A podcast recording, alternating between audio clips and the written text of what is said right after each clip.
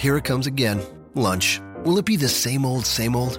Or are you ready to take a vacation from the ordinary with the new Jamaican Jerk Turkey Sub at Firehouse Subs? Freshly sliced smoked turkey breast, craveably sweet mustard sauce, and a hint of Caribbean seasoning. Just five dollars and fifty-five cents for a medium. Save time. Order the new Jamaican Jerk Turkey Sub on the Firehouse Subs app. Firehouse Subs. Enjoy more subs. Save more lives. Participating locations. Limited time only, plus tax. Prices may vary for delivery. This podcast is a member of the Voices of Wrestling Podcasting Network. Visit voices of wrestling dot com to hear the rest of our great podcasts, as well as show reviews, columns, opinions, and updates across the world of wrestling. Many, many, many, meki, meki, meki, pishi, pishi!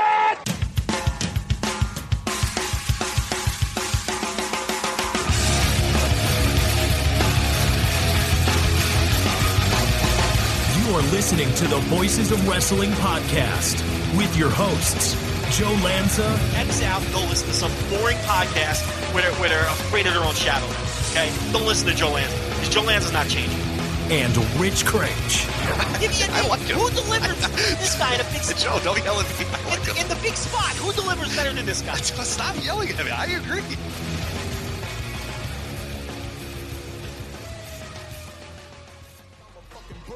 From the day I was born, I was a small terror. Never asked for shit, I earned mine like Paul Bearer. Murder your body on the track, and then I slay your soul. And when you're dead, I keep on talking shit like Xavier. It's a new day. All right, welcome once again to the Voice Wrestling Podcast. I'm Rich Critch, alongside, as always, the man himself, the king of banter, Mister Joe Lanza. Joe, how's it going? I am Joe Lanza. That's right. You are. Yeah. That's good. And what you've been hearing in the background, if you're hearing a little bit of a different thing out of our normal intro, uh, it's actually a clip from a new album that came out, the Sparks Foundation, Parts Unknown. And that's uh, people that follow us or have been longtime f- you know, listeners of this site will know. Uh, John Sparks is a guy who's been a friend of this site, a longtime listener. He's a big music engineer. He's he's big in the hip-hop world, Joe, which I know you are uh, just equally uh, as well with, with John Sparks. But him and Emilio Sparks, they're the Sparks Foundation, which, of course, is a, an ode to the, uh, the Heart Foundation. They released an E P uh, last week called Parts Unknown, which again, another ode to wrestling. And the entire theme of this E P, which they, they did one a few years ago as well, the same thing, is basically just various, you know, hip hop producers taking wrestler entrance themes and making new songs out of them, getting rappers to that that like wrestling. They don't necessarily have to be re- you know all about wrestling, all every you know line that they put in the album, but they like that you know you're, you're a fan and you can drop some stuff in there. So it's it's really cool. And I think anybody, if you're a fan of wrestling or rap, one or the other, I think you're going to like it. Uh, you can listen to it on SoundCloud. Uh, you can go to mass appeal dot com. It's streaming on there. Or if you want, just Google Sparks. Uh, that's Sparks with the Z Foundation, and look for Parts Unknown. But uh, John Sparks has been a longtime supporter of this website, uh, this show specifically. He's designed logos for us, done a bunch of other good stuff. So go show him some love as well, and check out that Parts Unknown uh, E P that he just put out. So Toms River, New Jersey. Oh I, oh, I forgot he's a local boy. Yeah, right. Toms River, New Jersey. Also the home of Todd Frazier. Ugh. Oh, that that just gets a groan out of you. Uh, Todd, yeah, remember, remember, there was that first week. Remember when I was like, ah, thanks for Todd Frazier, Joe. Wasn't like, just you, you know that uh, that that uh, Jerome Kusan listening from China. He was ripping me too. Uh, ha ha ha! We got we ripped you guys off. What a terrible trade. How you guys feeling about Todd Frazier now? Now, let, got, now let me ask you. Got thirty-eight dingers. That's all right, but uh, yeah, the, the rest of it not too not too great. So. Didn't I try to warn you? Um, he's at, his line right now is two twenty-one, three oh one. That's not great. four fifty-nine. So, which is an amazing, amazing number too. You and I had talked about this offline, but to have, and again, nobody, everyone is turned off already by this point because God only knows this baseball talk doesn't. But to have a four fifty-nine slugging percentage when you have thirty-eight home runs really takes a lot of effort. Like, you really have to try to not ever hit a double. You know what I mean? To do that, like, you are either home run, strikeout, or nothing if that is your slugging percentage. He's got seventeen doubles. Now that's now for perspective. For, pers- for perspective, Rich, last year he had forty-three. Right, in a down year he had forty-three. He had so. forty-three doubles last year. This year he has seventeen. He's got a four fifty slugging with thirty-eight home with a career high thirty-eight home runs, which is very hard yeah. to do. But hey, the on base percentage is back over three hundred. I mean, yeah, so he was there you settling go. in about two ninety for most of the year. He, so, I don't want to talk about it. I don't want to talk about it, Joe. Move on. Now you, you got him one more year. And then, uh, you know, I think that's one more arbitration year. He's not going to be cheap because those home runs are going to earn him a lot of money.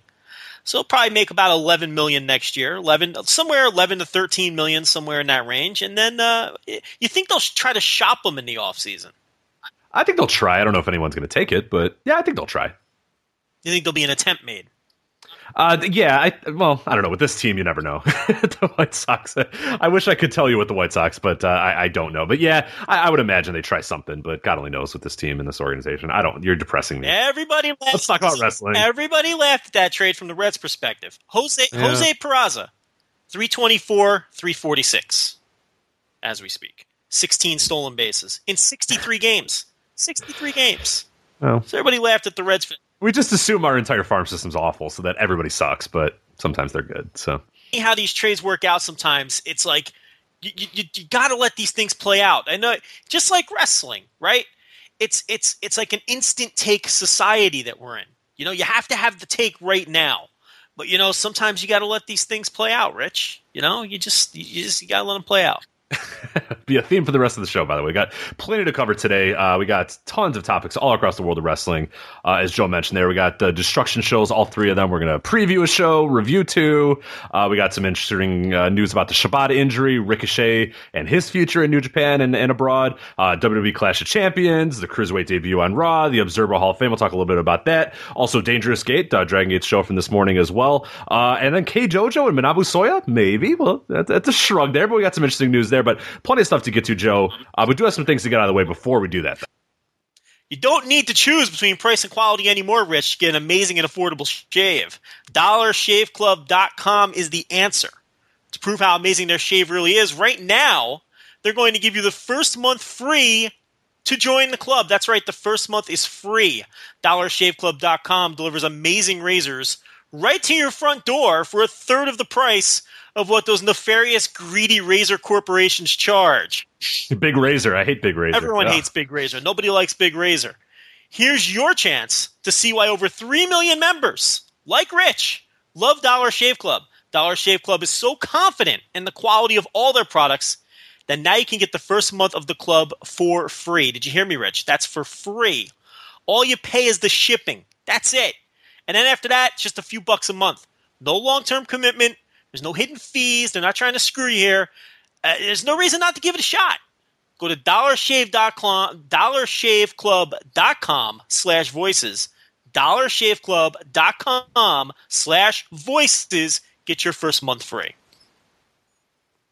Good stuff. I've been using their stuff. I enjoy it. All of it. I mean, the soaps, I enjoy the body washes because it's not just shaving as well. That's the other cool thing as well. If you're if you're if you want to broaden your horizon, hey, I don't I don't shave all that much. I don't really care to do that. You're good. You you still get, you know, they have soaps, they got body washes, bunch of other stuff that I've enjoyed. Aftershave gels as well if you want that. Just a lot of good stuff there. So I've I've enjoyed my Dollar Shave Club so far, and you can as well. Start your free month. Why not? Why why why wouldn't you start your free month, Joe? Right? Come on. Free is good. You know what else was good? Destruction in Hiroshima. Did you enjoy the mm-hmm. show, Rich?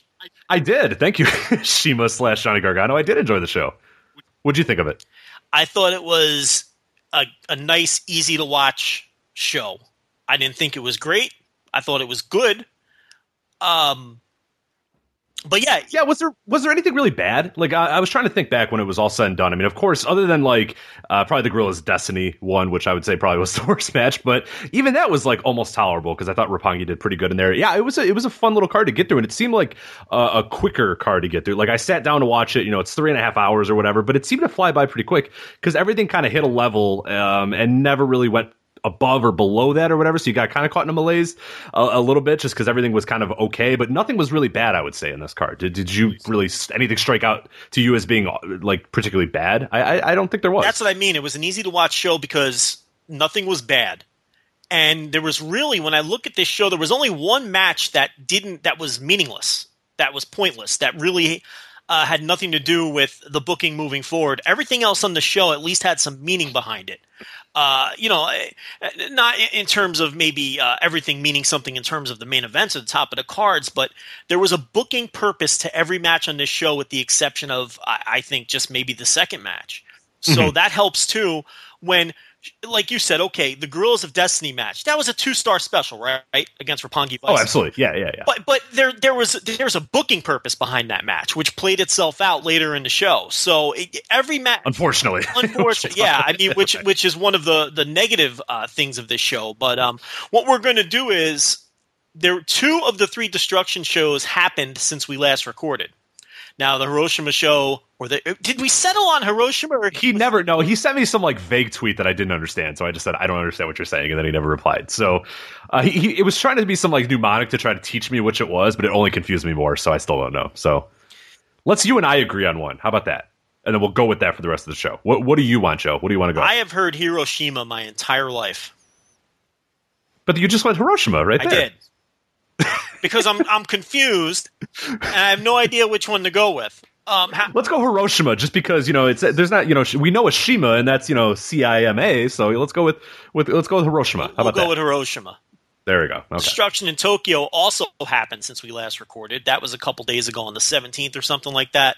So what we'll do is we'll do a deep dive on Hiroshima, I think, and then we'll uh, go over some of the more pertinent things that happened on the Destruction in Tokyo card, talk the business end of each one a little bit too, and then do a quick preview of uh, Destruction number three, which is the Kobe show, which will be the biggest show in terms of size of the building and and uh, and, and, and attendance, which is coming up on the twenty-fifth. So we'll yes. quickly preview that one, and then probably have a uh, review of that one next week. But uh, and then uh, who knows? Maybe there'll be a fifth and a sixth and a seventh Destruction. I know. Jeez. Jeez. But uh, but uh, it's it's confusing. It's been a very confusing week for like you and I having to have a conversation earlier where we were trying to figure out what shows are what and what we're gonna. And like you said, Tokyo. I meant Kobe, but I meant to type Kobe, but I typed Tokyo. And you were saying what about it? It was like it's so confusing to try to get these three together. But I tell you what, for splitting it up into three shows. They really the, the lineups aren't bad. You know, it's pretty crazy. They could have done one mega show where they had I mean, you could have done I mean, look at the top matches on these shows. Okay, if you put all of this on one show, if you have okay, I'm going to give you the matches. You ready? On think about if one show had Elgin versus Naito for the Intercontinental title, Bushi versus Kushida for the junior title, Shibata versus Fish for the Never title. Um, the the Okada Bad Luck Fale match, Omega versus Yoshi-Hashi for the briefcase, the Briscoes versus the Bucks for the tag team titles, Adam Cole versus Ospreay for the R O H title, and the the uh, I guess you can't do the six man title match. I was gonna say the Bucks are the Bucks would have to do double duty, but that's all right. But you can figure just that out. All of those matches on. Yeah. I mean, that's like six or seven matches, and then you could fill in the the rest. I mean, I didn't even mention Tanahashi yet because. Honestly, they've buried him on the – he's no higher than third from the top on any of these shows. On one of the shows, he's fifth from the top. So, you know, they were very bold with their booking to split up these three shows. It's sort of been a mixed bag business-wise. The Tokyo show, okay, in the Ota Ward Gym drew twenty-eight hundred three fans, two thousand eight hundred three fans. The last time they ran that building was New Japan Cup. They did twenty-nine hundred. So they were down about one hundred fans from the New Japan Cup show – with a junior title match on top, with Bushi versus Kushida on top. That one, look, I can't call that any kind of major win or anything, but I can't really call that a, a, a disaster. Or, or yeah, I think what you're looking for there is just that it doesn't completely plummet, that it's not a thousand or it's under it. You know what I mean? Like, I think that's the only thing you can really take. A hundred, give or take, here and there. That I, I don't know that you can really focus heavily on and go, oh, that's, that proves it. You can't, you know, you can't have juniors. Oh, New Japan's hurt. Like, I think that, like, a, a, anything short of like a number, yeah, like five hundred less to a thousand less or whatever. Yeah, then we can start saying, oh my God, look at that. You know, Shibata and Kushida, they, they're not, but one hundred, I mean, that's okay, whatever. You know, there could be a lot of circumstances that lead to one hundred people not showing up. You know what I mean? So I'm not going to freak out over that. Basically flat. Right. For all intents. I mean, the thing with that is, for the main event that they put out there, Bushi versus Kushida for the junior title, I, I, you know, that's kind of a win for the juniors, if you ask me, to hold steady from the number they did earlier in the year for a New Japan Cup show. Oh, oh absolutely, yeah. Because a New Japan Cup show is a much bigger show than this show, than the than the number three Destruction show headlined by a junior match. To me, that's a win for Kushida and Bushi. More so Los Ingobernables than Bushi himself. Mm-hmm. Would you agree with that? Oh, absolutely. Yeah. I was I was about to say that it's not like Bushi came in here like a like a you know a storm or, or whatever like you know winning like be, th- this isn't like that big time junior matchup that's like oh my God everybody has to see this or whatever. It was kind of it was a, a weak challenge, you know, we honestly. Yeah, I mean uh, he ended up you know we'll talk about it, but he ended up winning, but he was yeah he, he, the momentum coming in wasn't like oh my God I cannot wait to see this battle between Bushi and Kushida. It was more of a formality at that point. Uh, so yeah, it's it's a little bit more of Naito and and and just that stable in general that you got to give a little bit of credit to. I think you also have to give a little credit to Shibata as well because he is on that other card or, you know, the semi-main or whatever with Bobby Fish, who I don't know if I'd give much credit to. Buy. I don't know how many people are really buying tickets for Bobby Fish. I'll tell you how many. But, I'll yeah, tell you how many. Yeah. Zero. I was going to say, I don't know how many native Japanese cannot wait to see Bobby Fish, but so I give a little bit of credit to Shibata too. And, and again, like we say credit in this sense, and people are going to go, oh, well, they didn't, they didn't do anything. They got a hundred less or whatever. I, I honestly, I do believe holding steady is a success for these, you know, these three or these two, or if you want to say Shibata, Kushida, and then I, I don't know if you want to lump, lump the Ingobernables in there. I think that's a success that it didn't plummet, that it didn't absolutely, you know, fall or cave in on itself. I think that's a big deal. I really they do. They held serve with this show, with Tanahashi third from the top and Okada fourth from the top in, in six-man tags. Mm-hmm. And your other singles match being O'Reilly versus Juice Robinson, which I don't know that that many people are really like, you know, clamoring to see that one either. So, might be about the same amount of people that wanted to see Bobby Fish, which is zero. But to me, I view that as a win for Kushida. I really mm-hmm. do. And Shibata to a lesser extent. Now, Shibata has headline shows this year as Never Champion that did in the two thousand range. He's, you know, they're slowly bringing him up and elevating him. Um, and I really believe he's winning G one next year. I still I, I stand behind that. But uh, I, I consider that a minor win for Kushida doing the twenty-eight hundred fans for that show. Now, the Hiroshima show was a business well, failure because this one did twenty-eight hundred fans and the last two shows in the same building. Now, they did have a show in Hiroshima earlier this year, a Best of Super Junior show, but it was held in a smaller building and it did like eighteen hundred fans or something. But building to building, the same building that they ran here, which I can't remember the name of the building, but uh, uh, it's the Sun Plaza, the Sun Plaza gym, yeah. I believe. Yeah, the Hiroshima Sun uh, Plaza. Yeah, yeah. twenty fifteen New Japan Cup final drew fifty-one hundred fans. Okay, and it was uh, Kota Ibushi versus Hiroki Goto. twenty fourteen a Destruction show, same building, good comp, right? Same time of year, same building. Both of them were Destruction shows. Also did five thousand fans. That was, I believe, it was Tanahashi versus Nakamura. So, little bit of a difference when you're going up head-to-head against Tanahashi, Nakamura, and going head-to-head against a New Japan Cup final. I think what this shows is where the Destruction Tokyo show, we can call that a win for Kushida and a win for the juniors. This is a big loss for Yoshi-Hashi. They headlined with Yoshi-Hashi, and it did not work. This is a massive failure, in my opinion, to do twenty-eight hundred fans for this show. Um, what's your take on that? I think it's a big knock on Yoshi-Hashi.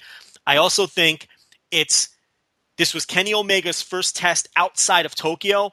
I'm not going to come down on him as hard because his opponent was Yoshi-Hashi. I mean, Yoshi-Hashi was working prelim six-man tags, uh, you know, two months ago or whatever. What, what's your take on this? Yeah, it's it's interesting. I'm trying to find that. So are, are we positive it was Hiroshima last year?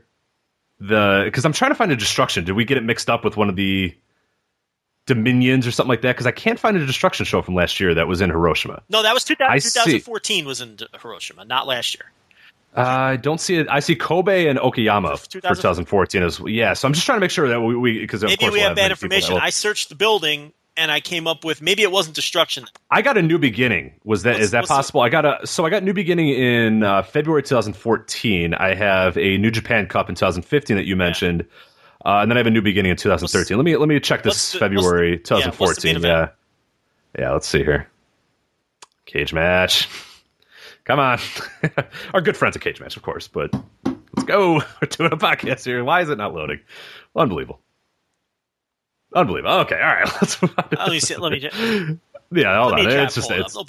Yeah, let's it's it's not loading. I'm, for me. Let's go. I'm pretty well. You know what? If it, you're right, it probably wasn't. A, I can find it on the wiki. Okay, okay. So you had a uh, five oh. Okay, no, it was. If it was, Tana, I if have, it was Tanahashi Nakamura. It was New Beginning because they faced each other. At, yes, yes, yes, yes, yes. That was that. So one. I just okay. I just noted the wrong show. That's all.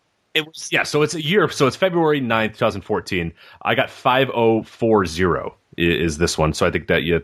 Yeah, it's around. You had twenty more than you had. Yeah, the main event was uh, Tanahashi uh, defending the. Uh, Intercontinental title against Nakamura. Then you had Bullet Club uh, versus K E S. Uh, Goto and Shibata versus Chaos. There's nothing else on it. Uh, Kojima and Big Daddy Yum Yum. Uh, Michael Tarver and it was and Tenzan. So there you it go. It was it was Tanahashi and Nak carrying the show because you remember I remember talking about that too. If you're doing Tanahashi Nak, you don't have to have anything. You don't need anything else. Yeah, give nothing else. Give nothing else away. You save everything else, right? And and they drew five thousand fans. And then last year they came back to the same building, New Japan Cup final. It was uh, Kota Ibushi and Hiroki Goto, and yeah. that did fifty-one hundred fans. Um, and this year, twenty-eight hundred. This is – look, this was a bold move headlining a major show with Yoshi-Hashi. It took a lot of guts. It took a lot of guts to headline with the juniors in Tokyo, too. This did not work. Um, it did. So, and, and again, I put most of this on, on Yoshi-Hashi. There is a history of Kenny Omega being able to draw. Um, now, again, the, the slight red flag, if you want to have one, is Omega hasn't really proven to be a draw outside of Tokyo. So they tested him outside, but his opponent was Yoshi-Hashi. I'd like to see Kenny Omega in there with one Great. of the big boys, and then if it doesn't draw, like, okay, if this was Kenny Omega versus Okada, or Kenny Omega versus Naito or something like that, and it drew twenty-eight hundred fans, I'm pinning it on Omega because I know those other two guys can draw. Absolutely. Oh, yeah, one hundred percent. So it's tough to judge Omega on this, but, you know, it, you know, look, they took a chance with Yoshi-Hashi. It did not work out. Um, but the card itself was good. You want to go through the card now? Yeah, let's do that. Or uh, yeah, let's let's we'll just run that down here. Um, so we'll start with the opener. Uh, six man tag. It was Tenzan, Ricochet, and Kojima. Uh, of course, they were supposed to have Seidel, but he had some travel issues, so he did not show up to the show. Uh, and they defeated Captain New Japan, Togi Makabe, and Yoshitatsu. Uh, there was supposed to be a young lion. Now I'm blanking on which young lion it was that was supposed to be in here, but he got uh, knocked out because uh, Seidel didn't show up either. Who? Which? Which? Which is the young lion that was supposed was to be it, in this Was one? It Hinare or was it one of the other kids? It was not Hinare. It was one of the other. Kanamitsu, like, one of those dudes. I don't. Yeah, I, I forgot. I, I don't have it in front of me, and I forgot which one it is. So spare me for a moment. But this would have been his his first like opening tag match, take the pinfall right. uh, match. But uh, he got bumped out because uh, Seidel got bumped out. But uh, it was Tenzan, Ricochet, and, and Kojima, of course, defeating New Japan, Yoshitatsu, and Togi Makabe. Uh, I thought it was fine. I mean, it was okay. Uh, I thought Kojima and, and, and Ricochet were, were fine, and uh, Togi Makabe, yeah, he didn't do much. And Captain New Japan, Yoshitatsu, uh, you know, they're kind of what they are. I, I really disliked Yoshitatsu uh, immensely, and he's terrible, and he needs to go away. But other than that, I think it kind of worked out better with the match getting switched around because it meant that Captain New Japan took the fall instead of the Young Lion, which pushes forward that story because they're wrapping up the voting on whether – and it looks like Captain New Japan is going to get kicked out of the Hunter Club. I'm wrapped up in this, Ray. I'm all into it. I, why does why does Captain New Japan have to get kicked out? Why does the Yoshitatsu get his ass out of there? We don't know how it's going to play out. I mean, maybe maybe Tatsu – I want I want Captain New Japan to snap on that guy. I just want him to absolutely destroy. I, I'm sick of – Captain. Everybody keeps pushing Captain New Japan off to the side. I, I don't like that at all. I'm getting kind of pissed about These that. These two men are going to feud. I hope people are ready for it because you're getting Captain New Japan Yoshitatsu matches. It's coming. Those are not going to be very good. I listen, they're going to be terrible, but I'm all fired up. Uh, here's here's a, I know how you're going to answer this. So I guess this is more for the listeners really than for you. Is Captain New Japan a better worker than Yoshitatsu right now? Yes. I think he is too. And, I, and in fact, I don't even think it's close. I think Captain New Japan is very good for what he is. I think he I do too. His yeah. role and uh, Yoshitatsu and, and Tatsu worked the majority of this match. You knew Togi Makabe was going to do nothing in a match. That's, I forgot he was even in it. Yeah, yeah I mean, it just is. And then he was. Uh, did you notice he was on commentary later? And um, I let it run after the main event ended because I was just doing some things, and it just I left it on the screen. And they asked him a question, and he's just totally zoned out because he was obvious he wasn't paying attention. And they had to ask him the question a second time, and then he kind of snapped out of it. He was sitting at that commentary table, clearly thinking about eating snack cakes and hitting on housewives. He didn't give a shit what anyone had to say at that con- He did. Togi Makabe is the best. He just, he's, look, you, you give him, look, he tries hard when he's in position to where he has to try hard, but you put him in an opener or you put him at that commentary table. You know, he's old school. Yeah. He's just, look, man, he's just, yeah, exactly. Old school. I'm not doing more than the bare minimum. But, you know, this right. match was fine. Koji- guys like Kojima and Ricochet, they always work hard. Tenzan too, for that matter. So this was a very watchable match. Captain New Japan takes the fall as we for now. What's going on on the uh, Kobe show? I, I assume we're finally going to get our breakup. Uh, let's see. They're taking on Chase Owens and Yujiro. So it'll be Chase Owens and Yujiro against Captain New Japan and Yoshitatsu. That could do it. That's got it. Look, they're going to lose that, obviously. That could be the big breakup. Interesting, they're taking on a Bullet Club team. Do you think one of these men jumped to the Bullet Club? Oh, Captain, do it. I've said for a while Captain needs to do Captain it. Captain Bullet Club? I think he's got to do Here's it. Here's what I'm thinking. Does that kill the Bullet Club dead? If, like, Captain New Japan is in it? Like, I don't know. But but here's what I'm thinking. I don't think we're getting that. I think we're getting the Tatanka Lex Luger story. I think Yoshitatsu, talking all his shit, he's the one going to Bullet Club. Uh-oh. What do you think of that? I like it. Because then I don't have to watch him. Because then he can he can team with uh, Yujiro sometimes, and I don't have to watch it at all. Yeah, um, everyone expects it's interesting. Yeah, Japan you're right. You're right. To get you're voted right. out and be bitter and join Bullet Club. I think Tatsu's the guy going heel. I really do. They got you know it'll freshen him up. He's going nowhere fast. His wheels are just spinning. And I'm not suggesting he's going to go anywhere as a heel as a member of the Bullet Club because he's not. He's not been the same since the broken neck. And it's not like he was you know he wasn't Mitsuharu Misawa before the broken neck either. Okay, let's be honest. But I I think it would freshen him up a bit, and I think he makes a better heel than Captain New Japan would. I, Yeah, I th- the Captain New Japan dynamic would be silly, and that's why I asked that if it would kill. You know, I as much as I'd love it, it'd be funny to see him come out like once in like a black mask and all that sort of like you know what I mean. Like that's going to kind of get boring and a little could, bit. You, they you know, could bully him. You know what I mean? I could see them going that route if he's the one that joins, where they treat him like shit, and he's sort of like a heel, but he's meant to get sympathy. You feel bad for him because he's getting bullied, kind of like the old Bobby Dempsey thing when he was in uh, Sweet and Sour and Ring of Honor. Mm-hmm. You know, like that kind of deal. There's a, a bunch of different directions that you. But I do like I, I like the idea that that, that Tatsu because people are going to root for people will root for Captain New Japan. You know what yes. I mean? Like I don't think anybody's ever going to root for Yoshitatsu. No. So if if Captain New Japan's the heel, then you got like a, just a, a match that nobody gives a shit about, nobody cares about. But if Captain New Japan gets you know pushed aside, gets a beat down, like he he generates sympathy because it's Captain New Japan for God's sake. So he, you know, he, he get rid of that Bullet Club or the Bullet Hunter, get up and get back to his red, and and, and then we're yeah, I, I like it a lot. I, I would I, I hope we do that, but I don't know. You find, I kind of feel like we're getting Captain Bullet Club, but you find me another podcast that spends this much time. On the Hunter Club. Right? A waste of time. It's like consecutive weeks, too. Didn't we talk for them oh, about like fifteen minutes last like week, month. Too? I, listen, we gotta, I'm, all, I'm in they need to break up. They got to break up so we can stop talking about them. I, but, I'm hey, all I'm. in on it. I, I enjoy a nice prelim feud. I got no problem with it. Bobby Fish, David Finlay, Kyle O'Reilly, and Ryusuke Taguchi uh, defeat Manabu Nakanishi, Tiger Mask, Tomoaki Hanma, and Yuji Nagata. This was probably the one match on the show that meant nothing because Shibata wasn't there. The whole idea here would have been for Shibata and Kyle O'Reilly to sort of put, you know, we assume they're going to face each other at King of Pro Wrestling for the Never title.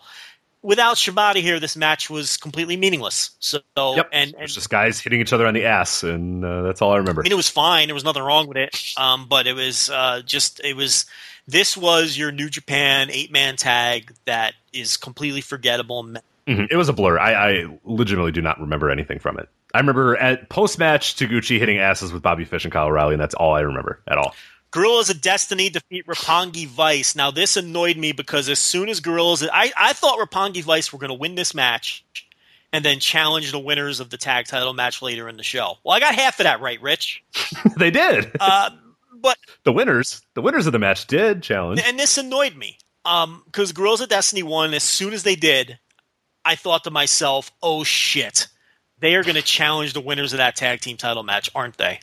Uh, it really felt like they were de-emphasizing Guerrillas of Destiny over the last few months, but here we go again. And here's the crazy thing. I think they're winning the titles. I do too. Yeah, let's talk about that a little bit because, of course, we have... We, I, we I, can merge these two matches. Yeah, because the Briscoes defeated the Young Bucks uh, to retain the I W G P Tag Titles uh, here, which are no longer called the Heavyweight Tag Team Titles, they're just called the I W G P Tag Team Championships. So there, a uh, little news note there uh, that I'm sure we'll expand on here in a little bit. But uh, what's the thing that you're going to? Because I think everybody's kind of got anybody that really thinks about it and really looks at it goes, "Oh no, you're right." Yeah, I mean the angle here is that the World Tag League runs con. It, it overlaps with R O H Final Battle, mm-hmm. and the Briscoes are a million percent going to be on R O H Final Battle. So if they're not going to be at World Tag League, you figure they're going to want to take the titles off of them before that tour. So if they're going to do Guerrillas of Destiny and Briscoes at King of Pro Wrestling, that's really the only opportunity. There's no opportunity for Guerrillas of Destiny to then lose the titles back before World Tag League or even really Wrestle Kingdom. that's that's the horrifying thing right there. Right. Is that they will hold the titles presumably until Wrestle Kingdom. Because when which... would they lose them? Because you do the World Tag League tour, yeah.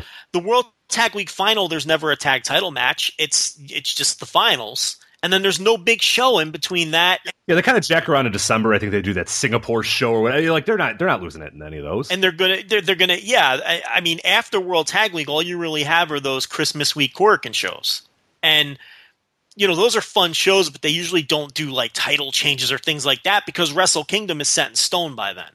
So.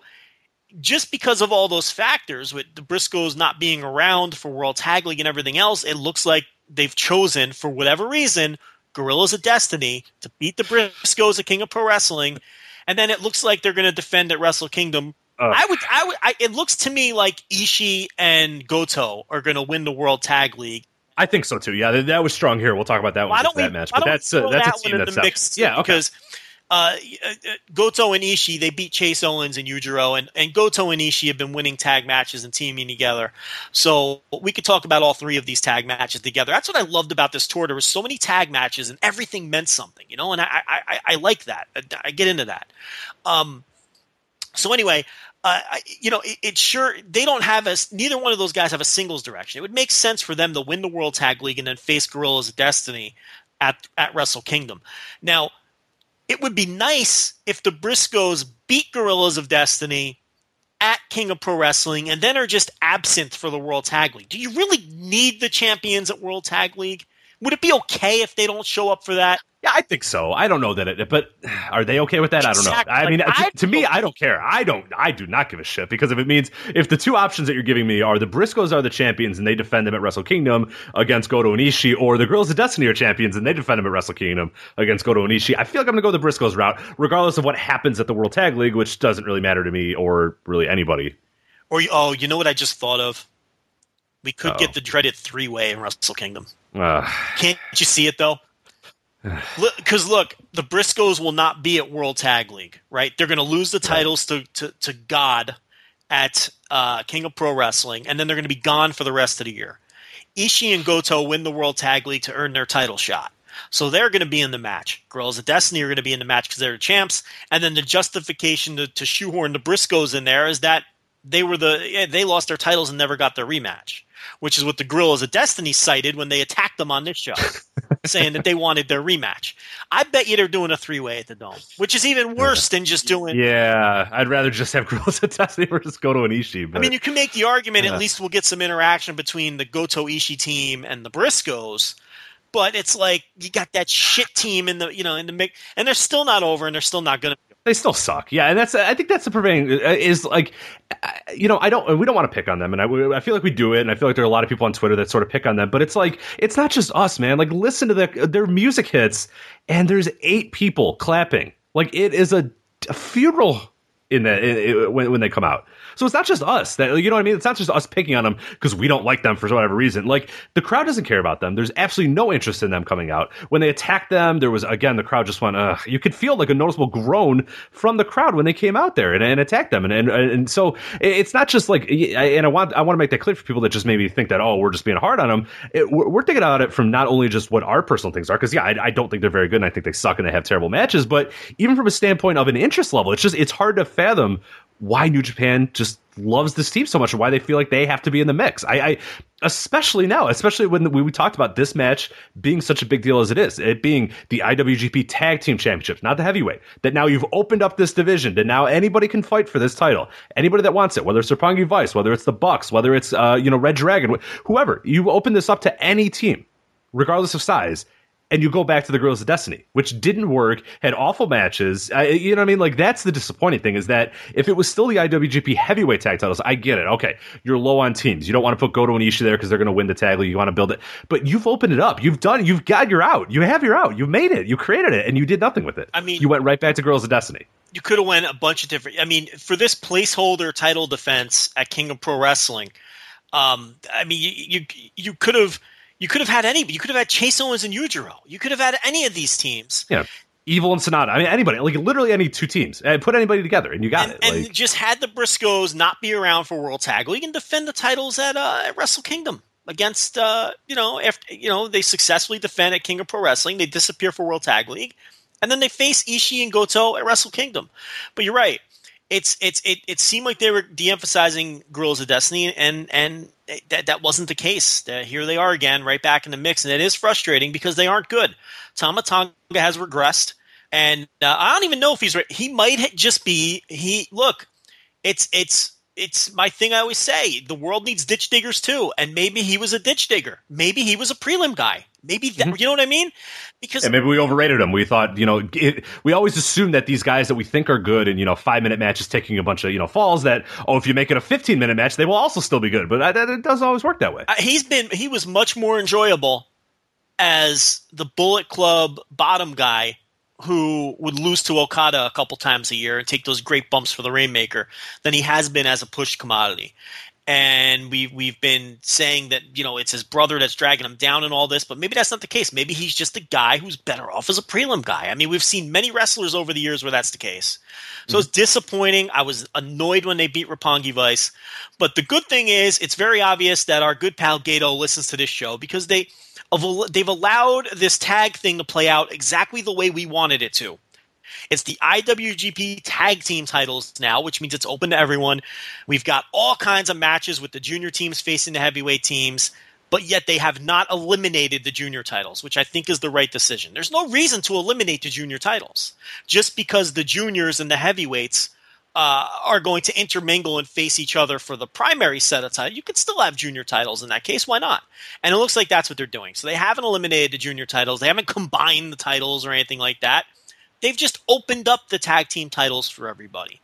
And it, it, it, it, and it does make things look, we're not happy how this has played out, this little scenario, but it is interesting that it, it has opened up things for all these teams to face each other. So I think that's a good thing. Um, so let's see. We talked about all three tag matches. So I guess next up would be Tanahashi, Juice Robinson, Kushida, and Mike Elgin against the four members of Los Ingobernables. Look, you've seen these matches a million times now. They're always good. This one wasn't great. It was good. This had more of a uh, it was more of a story with Elgin limping around because they attacked his mm-hmm. leg in Tokyo. So Elgin's basically working on one leg, but he was able to overcome that and get the pin. Here's the thing now. With Bushi as the junior champion, Evil has to take all the falls now. And that was something I was thinking about. I was like, who's going to lose? They're not going to have Bushi lose.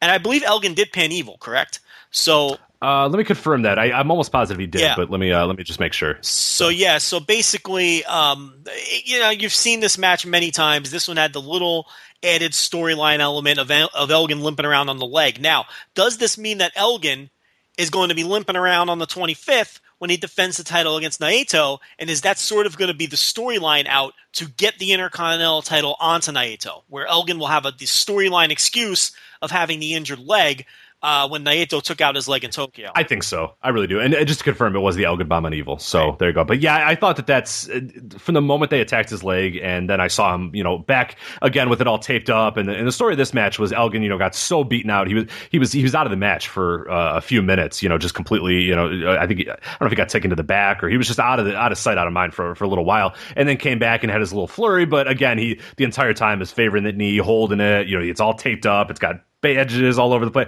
Like that's I and I think there's there's a reason for that, and there's a reason he's still selling it beyond here, and and I think it's absolutely that. I think it's absolutely that they want Naito to win, but maybe want to keep Elgin somewhat strong, which is a good thing for Elgin, that they're not just going to feed him to Naito and then have, you know, him just completely just be, get destroyed and then not have that out. But I think you're always going to have that where, where Elgin can say, oh, you know, hey, my knee wasn't one hundred percent. That at least gets him a, a rematch at some point, which I'm sure we're we're pretty much all okay, I think, seeing again. And then, yeah, I, I think it's just a good it, – it, it bodes well for Elgin because it means that they they don't just want to feed this guy, you know, to Naito. You know what I mean? They, they actually think think highly enough of him that they want to at least have some excuse or some little out or whatever. Not that, you know – Naito doesn't necessarily need that, but it's a good little thing. It helps It helps both guys stay strong. Yeah, but here's the thing. The here's match. the yeah. thing that people forget. Okay, and I see a lot of this talk, but it's like Naito is a heel, you know. It's like, I don't care how much he gets cheered. Los Ingobernables Japan are heels. Um, the N W O got cheered too, wildly. Go back on your little network and watch Hall and Nash come out and how the crowd goes nuts for those guys. But they were still heels. Los Ingobernables Japan are heels. Naito attacked him in Tokyo, and, and, and they went after his leg because they want him weak for the title match because that's how heels behave. Uh, Los Ingobernables Japan fights dirty because they're heels. And yes, they're popular and they sell a lot of merchandise, and that's great. But so did the N W O. I think the N W O pushed a lot of T-shirts, didn't they? I, th- I think so. Did, I'll, did, I'll try to confirm Bullet that. Club, isn't the Bullet Club wildly popular and still pushing tons of T-shirts, which is why they still exist, basically? I mean, you know, so this idea that because Los Ingobernables Japan sells a lot of merch that they're baby faces, or because Naito gets cheered that he's a baby face, it's false. He's a heel. Do you agree with me on that? I do. Yeah, no, I think there's – people get it a little confused at these at this point. It's – um I think they, they, they conflate like – story because, yeah, maybe – I'm trying to figure out the best way to say this, because I think maybe from a, uh, when you hear the reactions, like you're saying, when you hear the cheers, you immediately assume, oh, but they're still, the characters are still heels. Right. The guy, they're still bad guys. They're still bad people. Yes. The fact that people cheer for them doesn't necessarily mean that they're good now. You know what I mean? Like, they're still evil people. They're still, you know, jackasses that do all that sort of stuff. So I think we kind of conflate that a little bit more. A lot these days, I think we do it a little bit more as more and more people start rooting for heels, and there's less of that, you know, eighties thing or the boo. You know, it's always yay or boo, but the shades of gray. People enjoy these guys, but there's, I don't know if there's there many shades of gray with Ingobernables. They're kind of dickheads. You know, they're assholes. But people will also cite the fact that Naito has said, oh, you know, I've been held down by the man, you know, like that sort of stuff. And people kind of conflate that in being, oh, well, he's a babyface. Right, but he's, he's, he's anti-establishment, but he's kind of a dickhead about he's it. He's saying like, that for heat. Right, exactly. It, it, it's Well, I always say we're Americans. We kind of we come from a standpoint of, you, you know, the reason Stone Cold was such a big deal is because hating our boss and thinking our boss is an asshole is a cool thing. You know what I mean? Like, we enjoy that. We take pride in going, ah, my boss is an asshole. My boss is a fucking idiot or whatever. I like to kill him. Like, I don't know that the same thing relates in Japan, where it's like, yeah, it's cool to think that you're like your superiors are pieces of shit and you should beat them up. Like, you know, that we think of that as a face thing, and we have, have kind of come to thinking that that's cool to to to not trust authority and not like authority. But in Japan, uh, not not as much, right? Well, yeah, I mean, I don't know, I'm not in their culture. That's the whole point, you know. But I, it's like uh, I do think I don't see this group any different than the N W O. I don't see them any different than the Bullet Club. Uh, it, it, you know, they, they're. they're They may be cool heels, but they're heels, is the point. Uh, you know, they attack people after matches. They have this deal going with Elgin where they weakened him up for this uh, title match. Uh, Bushi spits mist in your face the second the referee turns his back. They cheat. They're heels. They're bad guys.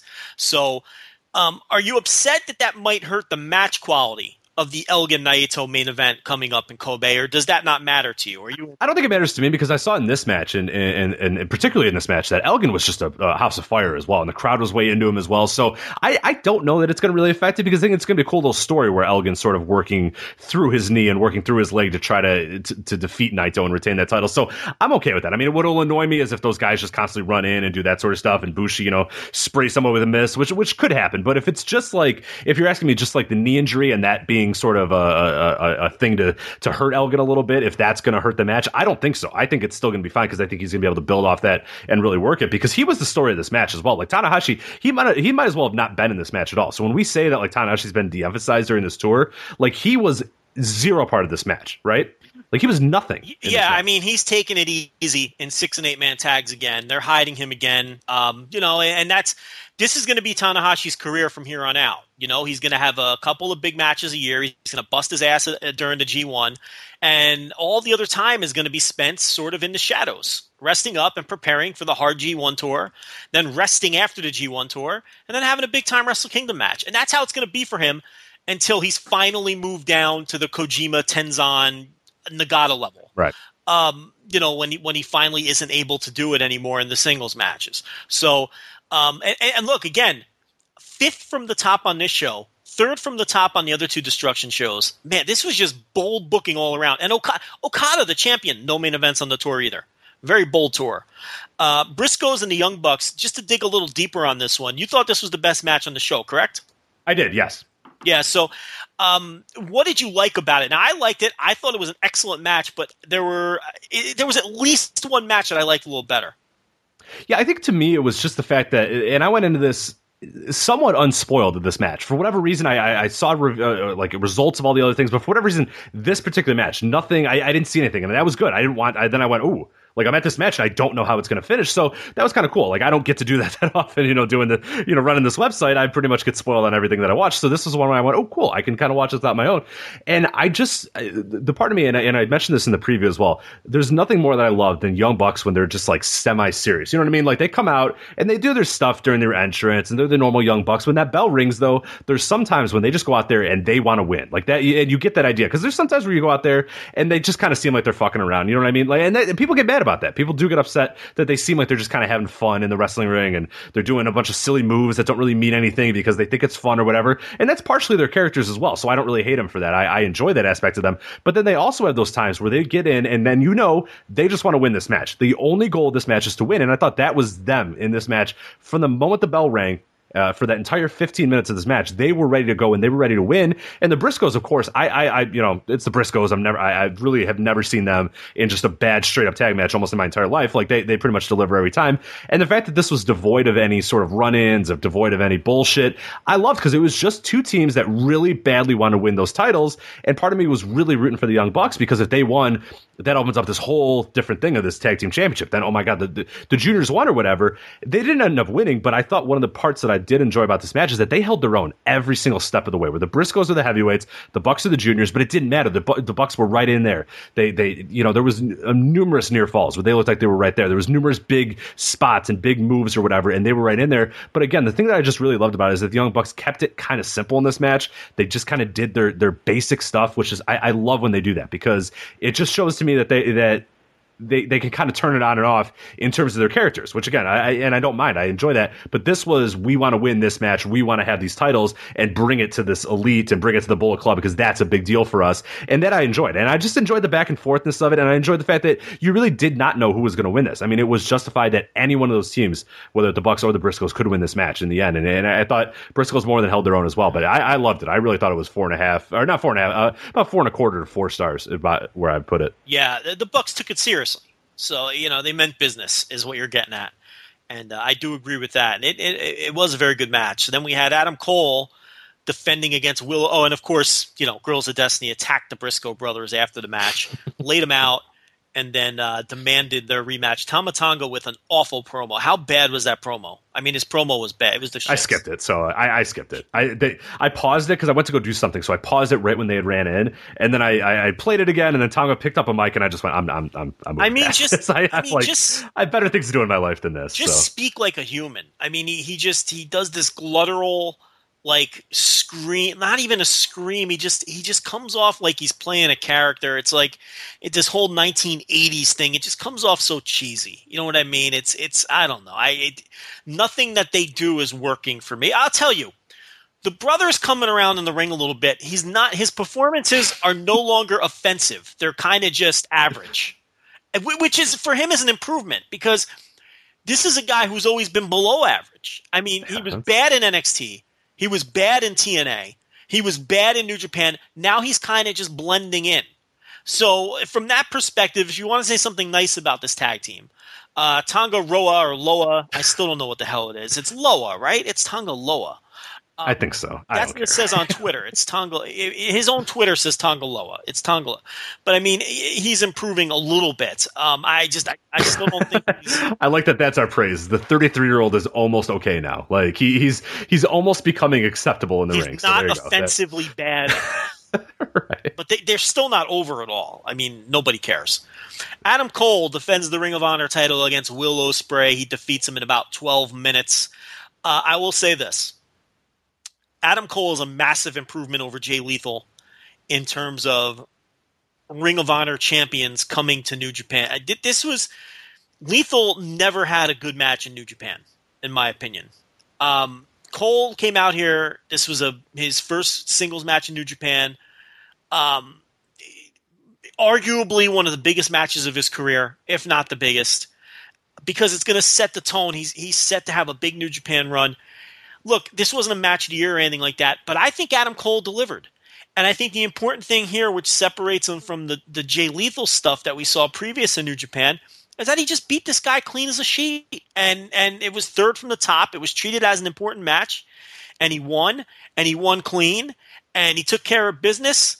And now he moved forward with Adam Cole. I think already one match in, he surpassed everything Jay Lethal did in New Japan. I agree. Uh, I, I don't know that it was a spectacular match, again, like you're saying. And, and I think people maybe – I think we might have to adjust our uh, – w- because I think a lot of us think that when there's an R O H title match on a New Japan show, these guys are going to go in there and they're going to go, okay, we got ten minutes. Let's kill it. Let's have a match of the night. Let's uh, – let's. Just, yeah. I don't think it's that anymore. And, and Ring of Honor is not that company anymore either. So I almost wonder if we have to sort of adjust our expectations when we see these matches. This one in particular, because it had Will Ospreay, I had super high expectations of, okay, Adam Cole's going to go in there and go, look, there's a big opportunity. It's my first time here, you, you know, in a big time match in New Japan, a big time singles match. Ospreay, it's, it's your chance to go for a world title. That's a big deal. You know, we're third from the top. Let's go out there and kill it. And they didn't. They worked it like a solid match, and that's fine. Like when it was all said and done, and when I saw the finish and I saw how it kind of w- was laid out, I said, okay, they're they're establishing that this title and that Adam Cole is, is a real deal, like that he's a he's a real champion, he's a fighting champion, and that he's better than a lot of the guys. You know, he's better than Will Ospreay. That's all they were trying to prove at this match. They weren't trying to have the most incredible match of the night. They weren't trying to have a match of the year contender. They weren't trying to make you go, oh my God, Ring of Honor is incredible. I can't believe it. I have to watch this or whatever. You know, you can argue that that's maybe what they should do. I, you know, whatever. Like, it, it all it proved to me, though, and, and, and again, like, because to your point of those Jay Lethal matches were garbage. Those Jay Lethal matches were, uh, you know, Truth Martin would run in and hit him with a, a book, and you thought the R O H title was just some stupid little title. The R, we said it. The R O H title was the N W A title. You know, Truth Martina was Bruce Tharp running in and just being a joke and that sort of stuff. And it's not that. Thankfully, with Adam Cole, one match in has proved, no, no, no, I, this is a different title, because he just went out there and straight up beat him. He was smarter than Will Ospreay. You know, Will Ospreay got a little too fancy, you know, a little too, you know, got a little too tricky for his own good. And Ospreay ca- or, uh, Cole caught him and won, and that was it. And uh, you came away with this match going, okay, Cole's a good champion. He's a big deal. And there we go. Like that, I think that, and that's that's all we really want to do. But I do wonder if we have to sort of change our expectations a little bit, where I think we get this idea that these guys are going to go out there and just try to kill it every time.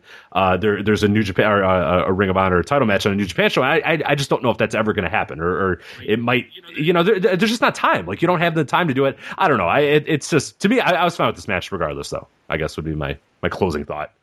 Well, geez, Rich, you could have summed that up in ten seconds. Well, no, I think it's important, though, that it wasn't it, it wasn't bullshit, and that it kind of towed a line of not being a spectacular match, but still wasn't the absolute dredges that like those Jay Lethal ones were. You, you not know? Everything has to be a match of the year. And you're right, that really wasn't the purpose here. It would have been nice if it was a great – look, it was fine. I didn't have a problem with the match. I thought the match was mm. good. Um, but that's, that's what it was. It was a good little match. Will Ospreay, six and seven in singles matches in New Japan. That speaks to my point that I brought up a couple weeks ago. He's not getting this mega push that people seem to think he's getting. He's very much been treated like a guy who's got to earn his keep on this roster. And that includes the five and three mark he had in Best of Super Juniors. You take that away, he has one singles win in New Japan outside of Super Juniors. And that was yeah. over uh, Teton, first round of the Super J Cup. Okay, he lost to Kushida twice. He lost to Adam Cole here. He lost to Matt Sydal second round of the Super J Cup. And he's got some, uh, you know, he lost to Chase Owens. He lost to Beretta. He lost to Tiger Mask. Okay? So they're not afraid to beat this guy in situations where, he, look, he's not getting a mega push. I mean, they've, they, they've told the story that Kushida is, is firmly better than this dude. He beat him twice. Now they're telling you the story, you know, they're, they're using him basically to put over Adam Cole and Adam Cole's first match. And he didn't even get past the second round of the Super J Cup. So Will Ospreay's got to earn his keep here. He's not getting this mega push like people seem to think. And look, he will. He will eventually. And I think it'll be a shame if people have this impression that when he does get pushed that he's being handed things, because he's certainly earning his keep in this company. And he's done jobs to people who are who are way beneath his level. And, I, and not, I'm not even talking about Adam Cole. I'm talking about your, your Chase Owens and your Tiger Mask of the world that he's done jobs to. So uh, let's not get crazy with the Will Ospreay thing. And here's the thing. He is over. I'll tell you that right now. Because when he came out for this match, he got a real good reaction. And fans were behind him. So fans like this guy. So they'll be justified when they push him too. But this, look, this is exactly what it needed to be for Cole. I'm not a big Adam Cole guy. I like Adam Cole's out of the ring better than his bell-to-bell. He's never blown me away bell-to-bell like he has uh, – like other people. You know, other people love Adam Cole. As a, I don't. I, I, I, to me, he's still a guy who has a lot to prove to me bell-to-bell. And I'm not so sure he can hang in New Japan. We'll find out. This was a good start, though. I thought this was a very good start. Yeah, and, and I think the real important thing uh, against is that it, there wasn't there wasn't interference or whatever. That and it goes to your point about Ospreay just sort of working his way up there. Is that it was again a match where Ospreay tried to get that Os Cutter a bunch of times, and Cole was just smarter and cut him off every single time, and then Cole just won. And it wasn't, you know what I mean. And that that's an important thing there, not only for Cole to prove that he's sort of at this level of of uh, well above Ospreay, but to show that Ospreay is just not quite there either. We saw that with the Kushida match. Is that like he's got all these flashy moves, he's fine, he does all this sort of stuff, but at the end of the day, a lot of these guys are still better, smarter, you know, sometimes quicker. bigger, quicker on their feet, that sort of stuff. And that's the story there, is that Ospreay is still a young kid that, that is still trying to look at. He's He's got the physical gifts, but he doesn't have the mental g- gifts yet. He's going to get there eventually, but it's got to work his way up there a little bit. So yeah, the, the freak out of like, oh my God, Ospreay's just getting pushed to the moon. It, it's not true. I mean, he's you're seeing that story right there. I mean, the fact that he's he is spectacular is, is maybe clouding the fact that he is just working his way up in this, and that's what the story is, that he's got spectacular moves, but he's not that smart of a worker just there yet. Was, there there was that's no, fine. Like, there was no protection of him here. He just lost. No, I mean, he, he tried his finish like four times, and Adam Cole kicked it off every single time, including the finish where Ospreay got onto the ropes, was about to do it, and Adam Cole just kicked him in the knee and then pinned him, and, and you know, hit the, the Panama Sunrise in the last shot, and that was it. Like, you, you know, that's that's that, that that's there it is right there. Like that's. Uh, Okada defeats Bad Luck Fale. Bad Luck Fale does not get his title shot in New Zealand. Um, to me, I, this was the match I liked the best on the entire show. This was my favorite match on the show because I thought this was, and I know you have a different opinion, so this should be interesting. I thought this was different than all of the other Okada Bad Luck Fale matches that we'd seen over the years, in that down the stretch of this match, they did something a little different. Okada worked with the weakened arm. And he kept going for lariats and rainmakers, and it was funny because he set up one rainmaker on Fale, and it was like hitting a brick wall. He just bounced off of him. And it, I just thought that was so clever to work the match like this instead of the way that they usually work this match. They added that wrinkle where the arm was so weak that all of his lariat and rainmaker attempts had no effect, and he kept going for the tombstone, but he couldn't lift Fale because he wasn't strong enough uh, because of the issues he was having with his arm. But eventually, the story was he overcame it, and he was able to do enough to beat Fale.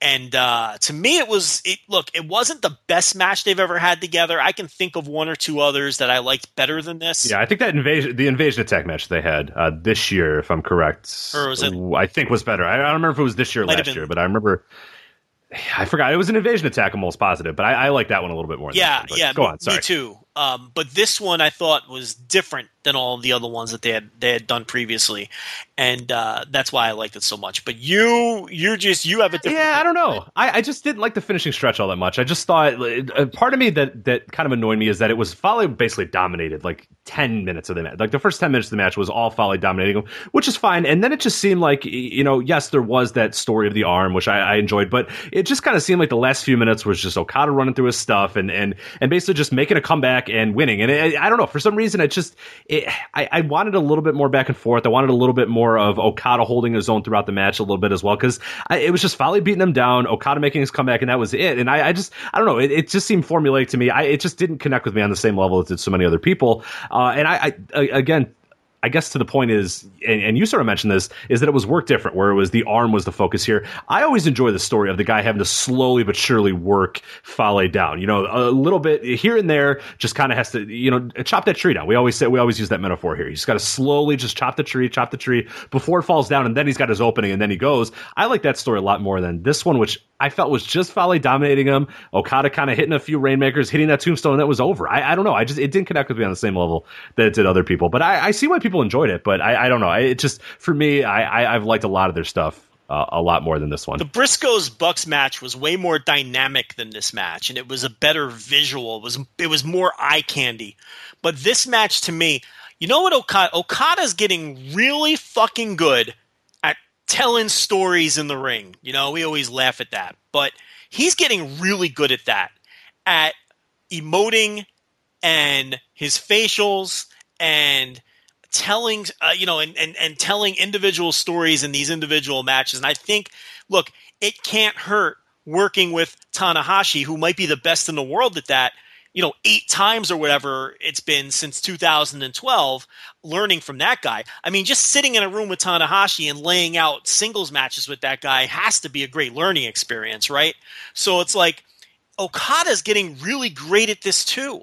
I mean, you know, he's he's he's become – a master storyteller in the ring. And I think that wasn't something that – I don't think that was one of the tools in his toolbox even as little as two years ago outside of the Tanahashi matches. But now you're starting to see this guy tell great stories mm-hmm. in his that, matches. That I'll agree with. Yeah, he's not – like he was relying on just purely let me have an awesome match every single and, time and, out. You know what I mean? Running, like that was his thing. Through his spots.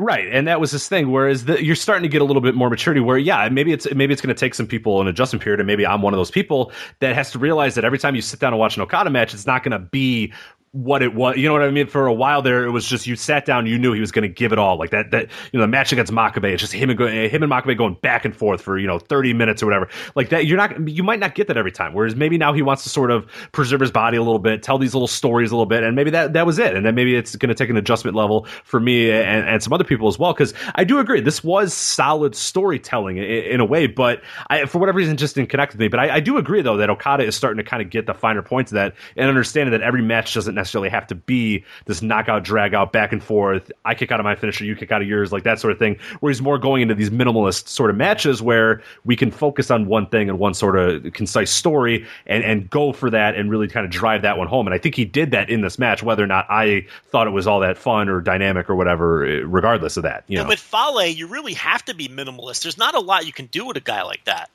Um, you know, Tanahashi's strategy with Fale is basically just to let Fale fucking beat the shit out of him for fifteen minutes. I mean, those matches are brutal and, and stiff and nasty, and Tanahashi really gives his body to that guy in a way that he doesn't really do for anybody else. And then, you know, it, it's, it's how many stories can you really tell with Fale? It basically has to be a long beatdown.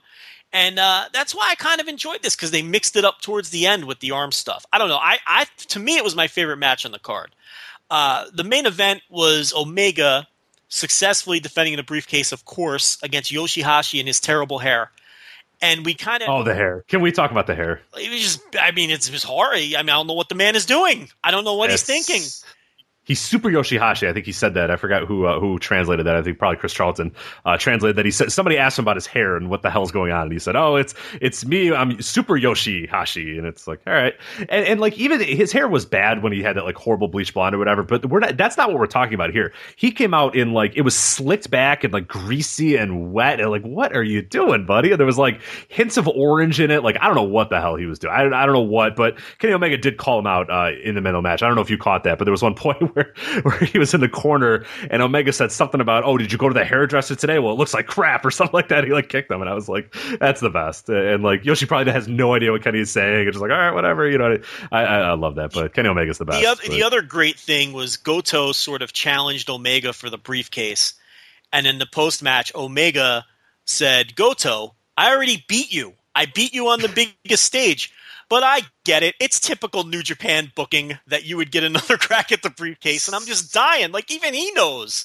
Like, what justification is there for Goto to get a shot at the briefcase? He lost his shot at the briefcase. Well, he was he was he was outside the ring at the time. So. He lost the he lost his chance at the briefcase to Omega directly already. he he has about as much justification for a briefcase match as Yoshi-Hashi does. So, I mean, obviously, look, they're going to do it. Otherwise, they wouldn't have had him challenge, right? Because he's going to look like an absolute dope. Or maybe they won't do it, because with I don't know, yeah, because Omega did say at the end, like, oh, well, that's what you want to happen? Well, too bad, or go to hell, or whatever. I think he said go to hell at the yeah, end. Go to hell. I'm not going to do yeah. it. Uh, so I don't know. So, I mean, you know, if if, if there's... A- but probably. They're probably going to do it. If though, there's anyone right? on the roster who would ask for a match and not get it, it would go to- That's what I mean. You never know with Goto, though. Like, with any other guy, you would say, no, no. He went out there. He'd look a complete geek if he didn't get it, but it's... It's our guy, though. I don't know. Our guy tends to be a geek. So, but because what other direction do you go at King of Pro Wrestling with Omega? Unless you just put him in some kind of tag. Um, so I don't know. It, well, they're challenging for the six-man. Oh, no, it's it's Cole in the Bucks, right? It's yeah, not Omega. Yeah. So, I mean, it looks like they're going to do Goto Omega, which I doesn't make any sense. I don't understand. Um In, unless Goto wins, I mean that would be kind of silly too, right? I mean, you're not—they're not doing that. Obviously. No, I, I don't. I don't think so. So, yeah. um, but the match itself. I'm trying to think who else Omega could face. Who's he? Well, he's got Elgin. Uh, I'm trying to think of guys that he lost to in G one. If he, if you really want to justify it that way, uh, he already went through Yoshi-Hashi. Shibata's probably in no condition. He's got a title, and Elgin is in no condition. Has a title too. So yeah, y- there's really nothing there. So I mean, Shibata's facing O'Reilly. Right, right. If he can, we'll talk about it. But now, could he can be, make it, which it could be Elgin. I mean, if Elgin loses to Naito like we think he will, that would free him up to. And maybe they're just trying to kind of bide their time there. But you know, I, even Goto is like extra geeky. You know what I mean? There's no justification for it at all. And then Omega just says, go to hell, fuck you, and then just leaves, yeah, and he doesn't get it. He and he just like comes back out next week like, all right, whatever. But like, I don't know, do you want to build that Goto Ishii team a little bit more? So I don't know. Maybe he is just being a geek. Maybe they said, we need a geek who's not going to get the title shot. Goto, get out there. Like, yeah, I don't know. I mean, it, it, if it, it, it's obviously not going to be anyone else from Chaos because they just would have had that guy out there. So it's not going to be Ishii or anything like that. So it, it really can only be Elgin or Goto, and I don't think they would have done the angle if it's not going to be Goto. So they're going to do the Goto match, I guess, at King of Pro Wrestling. I don't know. Um, but as for this match, I thought it went twenty-four minutes. It felt like it went about six hours. I thought the match felt like it was way too long. Um, it was a good match. It was a fun match. Uh, it wasn't a, anything close to a great match. I just I, I felt like I felt like it was it felt. like an eternity. It felt like it was too long. And when a match feels like it's too long, that probably means that there were some flaws with it. So what did you think? Yeah, I didn't hate it, but I guess I, I, that's kind of the general consensus most people seem to be having, is that it's like, it was fine. It was okay. It, you know, maybe went a little too long. Nobody could really say anything bad about it because it wasn't a bad match at all. I'd probably go three and a half or three or whatever uh, with it. it. It was that, but I I don't know. It just never seemed to kind of kick into a different gear. It never seemed to really do all that much. And I think the problem is because I don't know if anybody really thought that Yoshi-Hashi would ever win. And, and even watching it, I never thought that he would win. So there were near falls that were happening, but it seemed like even the announcers weren't really getting into that. There was a point, I forgot exactly the sequence, but Yoshi-Hashi hit, did something. And it was like he almost, like as close as Yoshi-Hashi would ever have gotten to winning this match, and he got there, and even the announcers were just kind of like, oh, one, two, oh, no. Like, I, it just sounded like a, it felt like so much of a formality, but the part, I don't know. And then the fact that Omega just didn't seem to, it, it was a lot of back and forth, but yet still felt like a formality. You know what I mean? And that kind of, that hurts a match in my mind a little bit, when it's not like, I would have almost, Omega just goes in there and just dominates Yoshi-Hashi and looks like an absolute world killer. And it's like, all right, Yoshi-Hashi had his chance, but he's clearly a step below or whatever. But it was like Yoshi-Hashi going neck for neck, and but there was never a chance Yoshi-Hashi was going to win. So I, I don't know. And it never reached that level where, you know, we saw those past matches, you know, the Hanma match, example, you know, Hanma historically, you knew Hanma was going to win, but he always had a way of going, oh my God, he might actually pull this out, or oh my God, I can't believe he's doing this. Yoshi-Hashi well, never I mean, got the, there. The answer yeah. is very simple. Hanma's a better worker than Yoshi-Hashi. Right, so exactly. And, he, and that's not, I, I like Yoshi. I think he's improving rapidly, but he's just not there yet. So Hanma's good enough to have the ability to suck you in, even when you know deep down that he's not, because he's a great worker. Yoshi-Hashi's not a great worker. Um, I, I, I like this new Yoshi-Hashi gimmick of he's all heart. You know what I mean? They're basically telling you, look, we, he knows he's not good. He knows it's all about heart and guts with him. He even knows it. He flat out said in one of the promos in the lead up that he knows Kenny Omega is a better wrestler than him. And he knows Kenny Omega is more skilled than him. But Omega has no heart. And I have heart. And I've got guts and all this and that. Mm. And that's when he's at his best anyway, making the hot tag in a tag match, or making a big comeback at the end of a match and showing that heart and shit, because he's great in that situation. So I think it might have been better if Omega sort of dominated this match and wasn't taking Yoshi-Hashi seriously, and then Yoshi-Hashi makes uh, you know, the big comeback at the end and comes within an inch of of beating Omega, sort of like the matches Omega had earlier this year against Jay White and Juice Robinson. That formula would have worked perfectly here, but in a main event spot, maybe they felt like they had to do a back and forth match. I don't know, but I think that that other formula would have worked better I agree. for Yoshi-Hashi's yeah. character. So, um, look, not a great match or anything like that, but it was fine. Uh, a little long. I don't know. I, I it was probably my might have been my fourth favorite match on the show. Honestly, I, I may have liked Cole mm-hmm. Ospreay a little better just because. Yeah, let me let me try to look at this real quick. Yeah, yeah. It might even be fifth for me. I'm trying to, because I, I like that Goto Ishii up uh, Owens Yujiro match a lot. Um, it wasn't above that. No, maybe fourth. Yeah, fourth spot, right? I'm kind of looking at it right now. Yeah, fourth or fifth, maybe. Wow. Yeah, I don't know. I, it's just I did, and I, I enjoyed it. Like I said, I get, I'd probably give it three or whatever. But I, I it's just I, I liked a lot of the show. I thought it was a solid show, and this kind of seemed like a downer uh, to end the show. And it's it's it wasn't really any of their fault. I just think the form of the match just didn't work. Like you said, I, I would have much preferred, yeah, Omega taking him lightly, and it, but it was like from the get go, Yoshi seemed like he was kind of neck and neck with Omega, and I, I I don't know. I just didn't like that. I just don't think he's ready for that spot yet in my mind. But I don't know. It, it was fine, but. Destruction and Kobe, let's go over it real quick. This will be on the twenty-fifth, and we'll probably review it next week. We've got uh, the opening matches, Chaos, Beretta, Romero, and Ospreay taking on Finley Hanare and Hirai Kawato, one of the young boys. So David Finley, who, by the way, was on the winning side of his match. We kind of blew through that. But that's interesting, too. He's clearly no longer a young boy, and he's actually on the winning – like it used to be when Finley was in a six- or eight-man tag – he was not only going to be on the losing side, but he was one hundred percent taking the fall. That wasn't the case in Hiroshima. He was actually on the winning side in his match. So I think that's uh, worthy of being noted. Um, wh- where was his match? I, I, now I'm not seeing it. Oh, I'm looking at Tokyo. Uh, let's see. He was – Finley's match was – oh, he teamed with Fish, O'Reilly, and, and Taguchi. And they beat Nakanishi, Tiger Mask, Hanma, and Nagata. So, I mean, that's, you know, normally in a match like that, Finley would, you know, a thousand percent be taking the fall. Um, he'll be on the losing side in this match in Kobe, of course, but he won't be taking the fall. It'll probably be Hinare or Kawato, one or the other. Uh, Rich, something about Roppongi Vice that I've noticed, and maybe I'm the only one that notices or cares, but do you think it's odd that Beretta scores almost every fall when they win, and Rocky Romero takes the takes the fall every time that they lose? Do you think that's odd, or am I the only one that, that thinks that?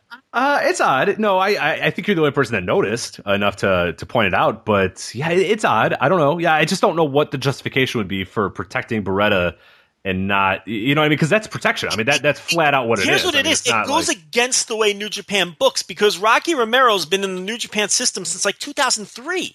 Mm-hmm. He's the senior member of the team. And they're very, they're always very conscious of that, where the senior members of the teams are the ones that don't take the falls generally, you know, in general, generally speaking. And, but it's like he lost, the Guerrillas of Destiny pinned Romero, and whenever they win a match, it's Beretta scoring the fall with that, uh, that sit out pile driver, the dude buster, every single time. And Romero always takes the falls. I just think that's really fucking weird. It doesn't make sense. Beretta's been in the company for ten minutes. Romero's been for over a decade. I I, I totally don't understand that. But anyway, um, and you watch. I bet you in this six-man in Kobe, Beretta pins that one of the young boys. I, it, it's just, it's, it's, I don't know. It just strikes me as odd, but I guess I'm the only one.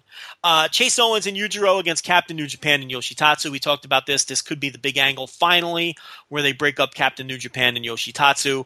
Uh, then we've got Tenzan, Teruyuki Kanemitsu, and Tiger Mask. How about that for a six-man team? Versus Taguchi, Togi Makabe, and Tomoaki Hanma. Uh, there's a lot of filler on this show. A ton of filler. We got Nakanishi and Yuji Nagata against Red Dragon. That's an interesting match. What do you see there? That's always fun. Oh, I, I always like I always like the interactions of Nakanishi and, and Red Dragon. Those are always great. And Nagata and, and O'Reilly, I always like their interactions as well, because you always get that sort of tease of the arm bar happening, because both guys are kind of masters. I'd be fine with a Yuji Nagata Kyle O'Reilly singles match, honestly. Like I, I yeah, I, I like that match. I'm way into it. Again, juniors versus heavyweights, as they continue that theme. Red Dragon, I think, is going to win the match. They'll probably pin Nakanishi in that one. Uh, let's see. And then we've got the six-man titles on the line. Seidel, Ricochet, and Kojima against Adam Cole and the Bucks. Now that the Bucks have failed in their attempt to win the tag titles, I think they're winning the six-man titles here. Do you agree with that? Yeah, we we we had talked about that last week, that, you know, there's there's this weird thing of either they win all the titles or that, but the, the most clear thing was they were going to lose that that title match that we talked about earlier, and then they were going to win this one. And yeah, I think there's no doubt in my mind that the Bullet Club wins this one. Yeah. And then we've got uh, Fale, Omega, and Tama Tonga, and Tonga Roa, or Loa, whatever the hell his name is, versus uh, Goto, the Briscoes, and Ishii. So, um, you know what? We pro- there's, there's all your teams. There's all your teams, we, we probably, again, this is a we're all stupid moment. We should have saw the writing on the wall when they had God on the opposite side of the Briscoes in this match, but no one really made that connection. So uh, there you go with that eight-man tag.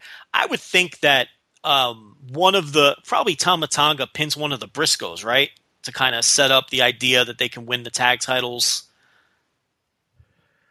That's probably what they'll do there. Yeah, yeah, I would see that. But because um, then where, where else are you going to go? You're not going to beat Fale. You're not beating Omega. Right. Um, I suppose you can beat Goto or Ishii, but what good would that? I guess. Yeah, it's got to be like Raul t- pinning Mark Briscoe or something. You know, like it's gotta got to be something. You've like got that. Two possible finishes here. You've got one of the Guerrillas of Destiny beating one of the Briscoes, or Goto pins Omega. Those are really your two finishes. Yeah, I don't think he's pinning Omega. Oh well, yeah. just if well if they're doing the briefcase. Oh, the briefcase. That's damn it. Again, we're so stupid. Why don't we just look at this match? I mean, uh, yeah, so, I we're mean, so dumb. God, and we're all at fault. Uh, let's see. So we got Tanahashi, Juice Robinson, and Kushida against Los Ingobernables again. This time minus Naito, of course, because he's in the uh, the main event. Uh, second from the top is Gato, Jado, Okada, and Yoshi-Hashi against uh, Kotoge, Harada, Marufuji, and Yano. So a little New Japan versus Noah action. Of course, the backstory here. I'm shocked they didn't bring Captain Noah in to defend uh, Noah. Defend the, Noah's honor in this match, but, you know, he must have been booked somewhere else. I don't know.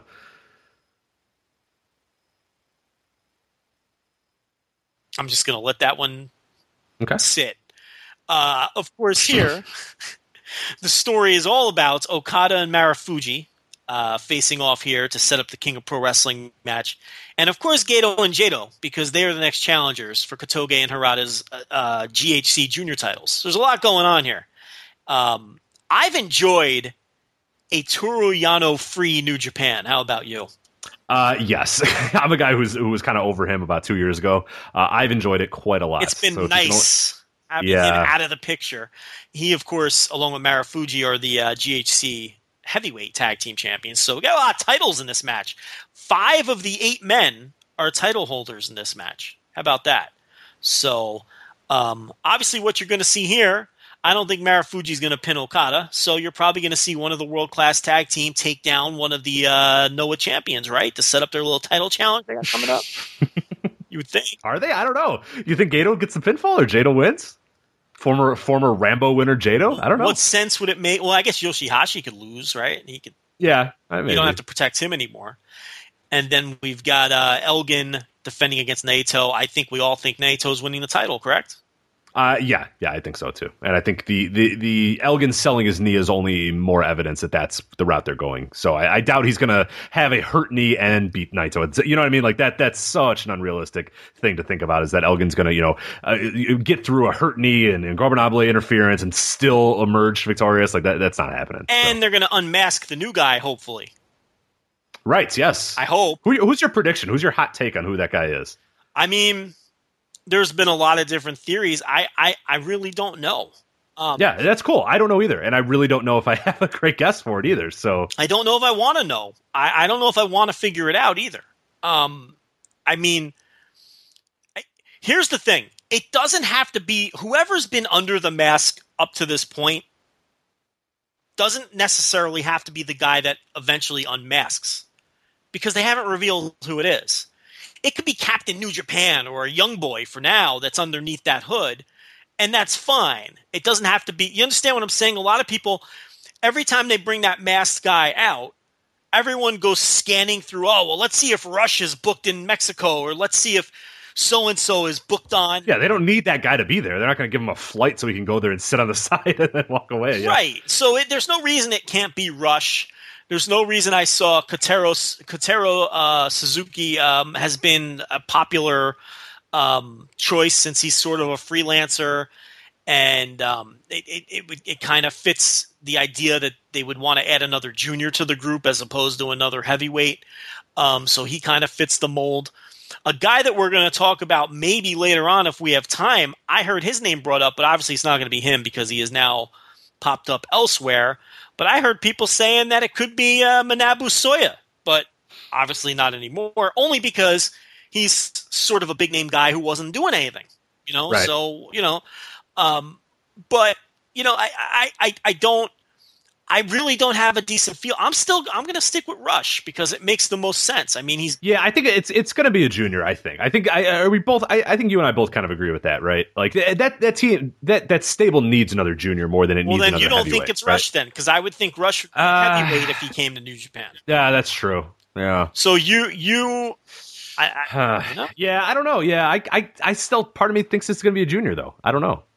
So what about, um, let's see, how about Kotaro Suzuki then? Do you think he would be – now he's a guy who I think he's wrapping up. Let me pull up his cage match because he's mm-hmm. been working for Wrestle One lately, and he was involved in their junior tag title, in a junior tag title program, and I know he had a title shot coming up, and I haven't really been paying attention to Wrestle One all that closely. I don't know if he won those titles or not. If he won those titles, it's obviously not going to be him.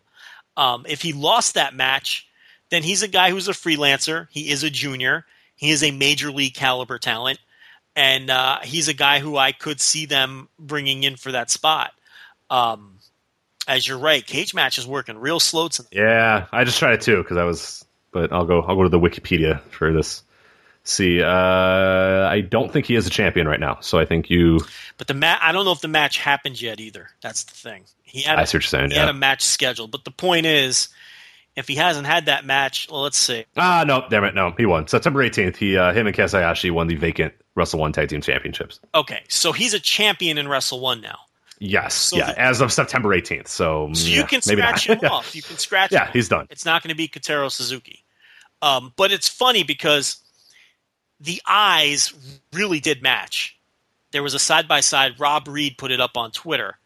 And it really did look like Kotaro Suzuki. So, I mean, that's kind of like – that sort of added fuel to that fire. But, I mean, if he's a champion in Wrestle One, um, he'd have to lose the titles before they – look, maybe they're not – he's going to throw it in the trash. Maybe he's going to throw it in the trash. Who cares? Screw Wrestle One. I, I mean, know. It, you know, if we're, if we're being honest, he could probably do that, get away with that. But, I mean, um, maybe they're not revealing this man on the twenty-fifth. Who knows? He didn't show that's up. True. He yeah. didn't show up at Hirash- in Hiroshima, so – or Hiroshima. Yeah, Hiroshima's a wrestler in D D T. Hiroshima. What if? What if it's Hiroshima? Are you saying it's Hiroshima? Breaking news: Joe claims. I mean, Bassman is Hiroshima. Let me tell you, Tanahashi went into D D T, punked Hiroshima, and never came back. So it's like it would. It would make sense. Yeah, it would it work. Would make a lot of sense, but it's obvious. No, there's not a chance. I don't uh, think there's any chance uh. of that. Um, what was Shibata's match supposed to be in Kobe? Because he's been pulled from everything. Was he in one of those random? I, he, I he, yeah, I'm almost positive he was. Let me see if I can. He was probably teaming with Nagata and Nakanishi against Red Dragon and I don't know who, uh, maybe a young boy or something.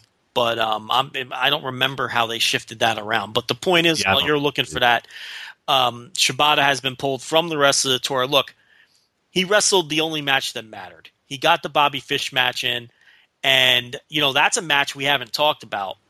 That on the uh, on the Tokyo show, that was one hell of a match. I don't know what you thought of that match. I thought that was the best match of the show by far.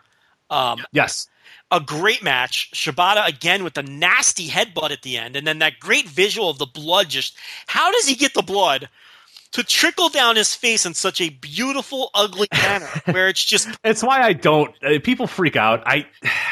People are going to get mad. I don't know if it's real blood. I really don't. Rich has this it's wacky. Too perfect. Rich- it's too perfect. It's really hard to make your head. Like, try it. Like, I. Well, actually, no, what? Don't try it. But if you want to, bang your head against a wall a bunch of times and see how clean the cut is and how it will perfectly trickle down and how the other person. And do it with your friend. Find a friend.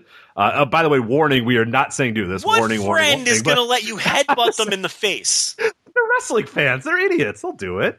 I think I feel like I would do it if somebody came up to me and said, "I want to test this theory out." And I would, that's, you know, yeah, let's do it. But that's what I'm saying. Well, and you got it. You have a, a perfect, perfect part of my point. There is, does Bobby Fish look like the type of guy that says, "Yes, hit me so hard that you break open"? I th- do you really? I, I don't know if Bobby Fish is going to say yes to that. I think you're nuts. I don't think there's any. You you basically think he's working this spot with both Nakajima and Bobby Fish.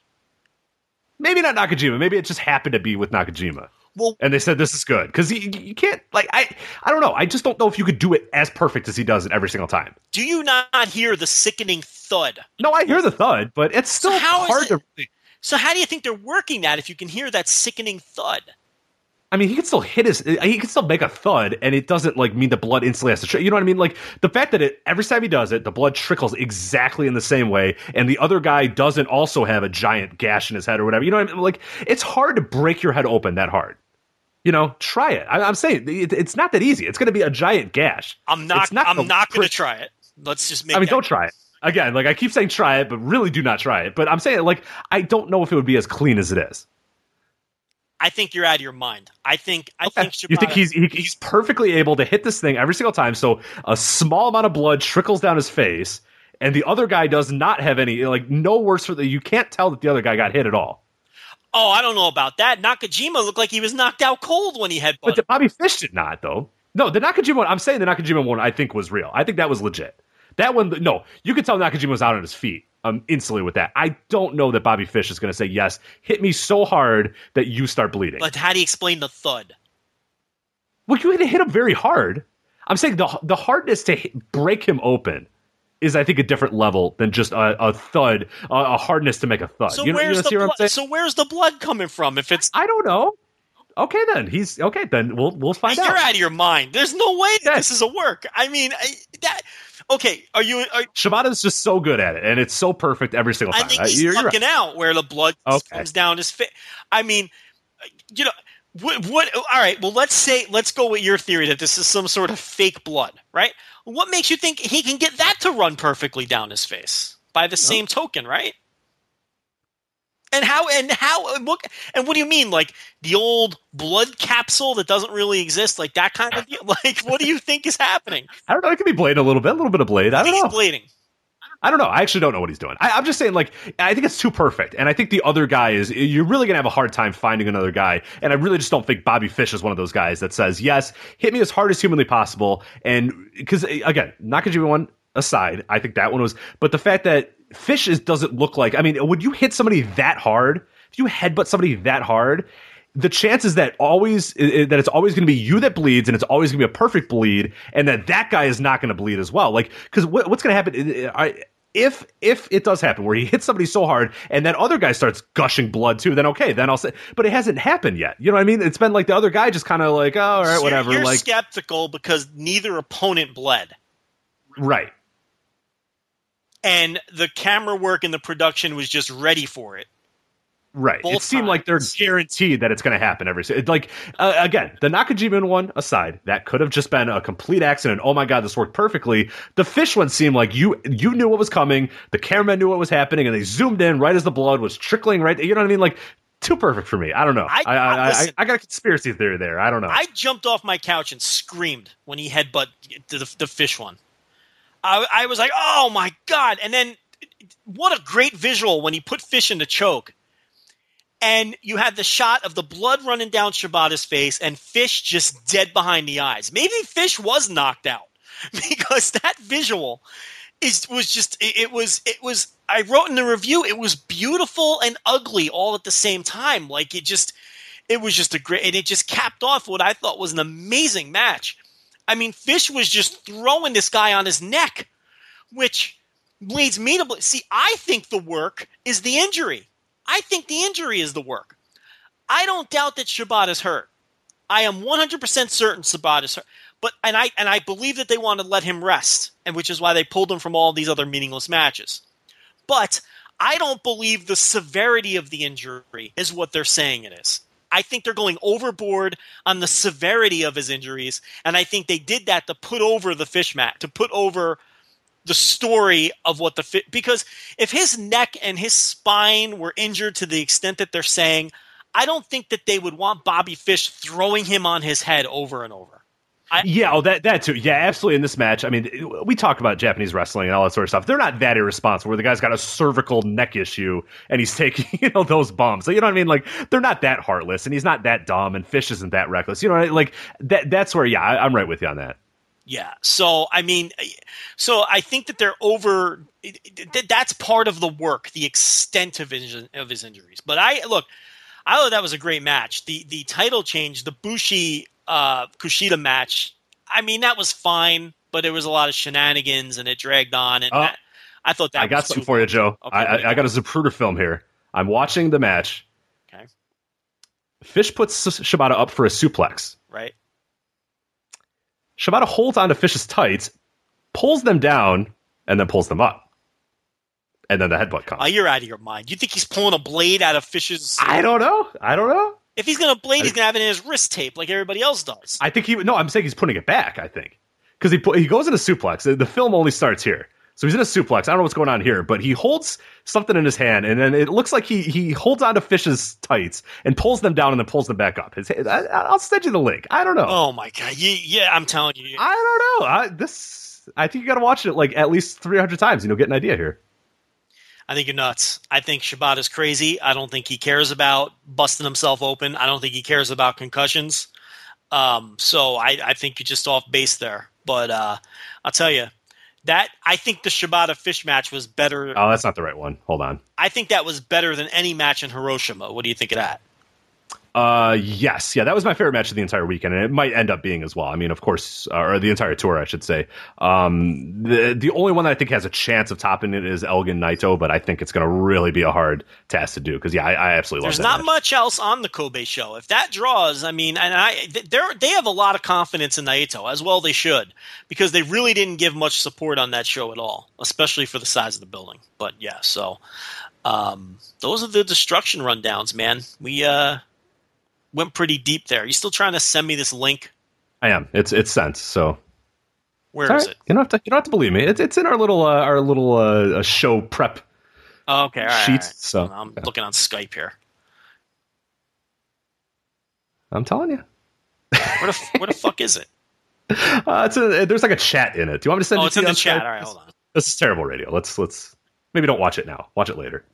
Watch it all night. I want oh, you. I'm, I want your. I'm firing it up now. I think. Okay. All right. Let's see. Okay, it's a forty-five second clip. Yeah, it's, I mean, you, you'll know in the first five seconds, or about the first ten seconds or so.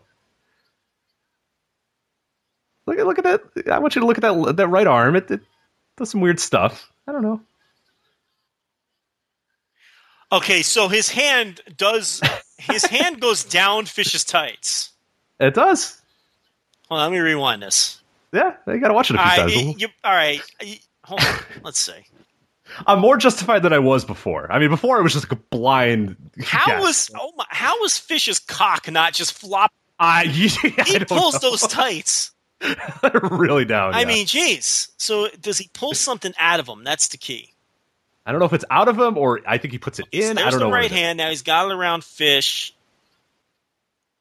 No, because then he opens the hand on the back of Fish's head. Now let's see.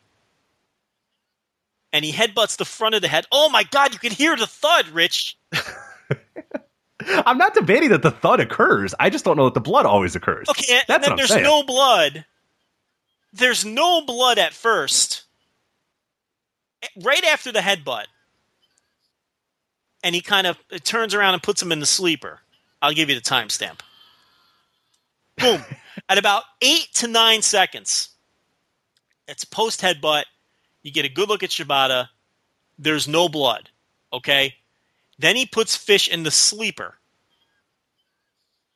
And then when the camera angle changes, then you see the blood start to trickle down his forehead. Oh, you know what's interesting here? Another Zapruder film theory, real quick. Um, bam, okay.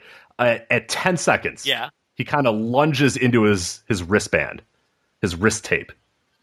Let's see. Right before the sleeper? Bucket. Right before, as he's locking in, he's got the sleeper in, the camera's to his back, and then Shibata leans forward, like, kind of putting oh, it kind yeah, of. Oh, yeah, yeah, yeah. You know, well, right? he, does, he leans forward, but if but when the, when you change the angle, you can see that his forehead is really nowhere near his wrist when he does that lean. Uh, uh, that I don't think you're on. It's a jump cut. It's a jump cut. They're taking it away. they, they're, they're, they, they deleted the tape. They don't want it known. Really is an amazing visual, though, once he has him in the sleeper. Oh, it's incredible. No, I, I don't care how he does it. I I, I hope he does it forever because it's fucking and awesome. Fish Is Fish bleeding? No, he, he's not. And then he gives him the penalty kick, which is totally uncalled for. It doesn't even right? I feel like you're dead already, but I'm just an asshole. So, no, it's incredible. That match was awesome. So, But, I mean, yeah, I look, I, I don't know. I just, um, I don't care. It doesn't really bother me all that much. I don't care one way or another, but I just find it funny because people like go nuts about it. You know what I mean? Like we get that Twitter. They're like, oh, this is uncalled for. Why is he doing this? Oh, his neck's hurt. Like, what do you, as you say, the, the, the new work is the old work, Joe. People are losing their shit over what this guy does in the ring because he's just a, a, a menace to his own health. And it's like, well, you, you know, maybe not. Maybe he's okay. Maybe he knows what he's doing here. Maybe he's a wrestler, but it's not my fucking head.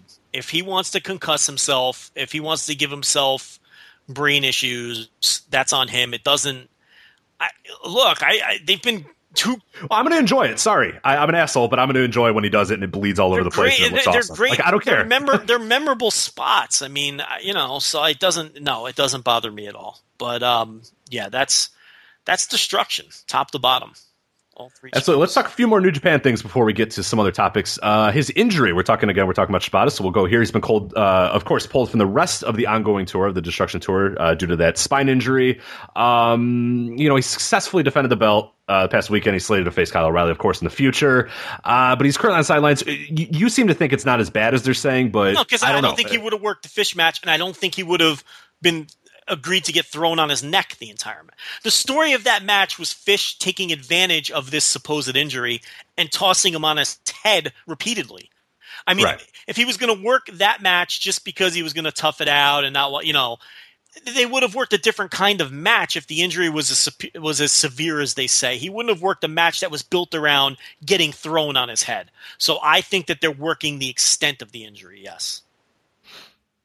Uh, then Ricochet, there was some news that came out in the Observer today, and uh, kind of you know, Ricochet had some tweets as well that sort of spoke to this as well. But the uh, Wrestling Observer newsletter this week uh, said that it did not look like Ricochet would be heading to the W W E like many had assumed. Uh, the report is that he is looking to stay with New Japan for the foreseeable future. Uh, Lucha Underground also made a very good offer, and he may choose to keep working there and filling out the rest of his dates with indie and New Japan dates. And he posted on Twitter, I think I got some great news. twenty seventeen may just be my best year to date. So that's what he said, and that's uh, the Wrestling Observer says that that's in regards to his New Japan opportunities. So I ask you, Joe, if it is true that maybe he signs the New Japan or he gets some agreement that he's going to stick there, if you're New Japan, do you do more with Ricochet? Do you not have him in a tag team and maybe just start pushing him a little bit more as a singles? Or are you always kind of worried there's that nugget where he just jumps to W W E or where he does whatever, or that you can't have him because Lucha Underground might decide tomorrow that they're going to do a taping? Do you get worried about that? Or if you're New Japan, you say you got this guy locked up for two thousand seventeen, do you go with it? Well, I hope he never goes back to Lucha Underground because Lucha Underground stinks. I've totally hand-waved it. It does nothing for me. Um, I, I completely ignore it now. It's just I, I can't stand it. Uh, I think he's wasting his time. I mean, look, for him, if he can get another big money deal with Lucha Underground, I mean, that's great for him.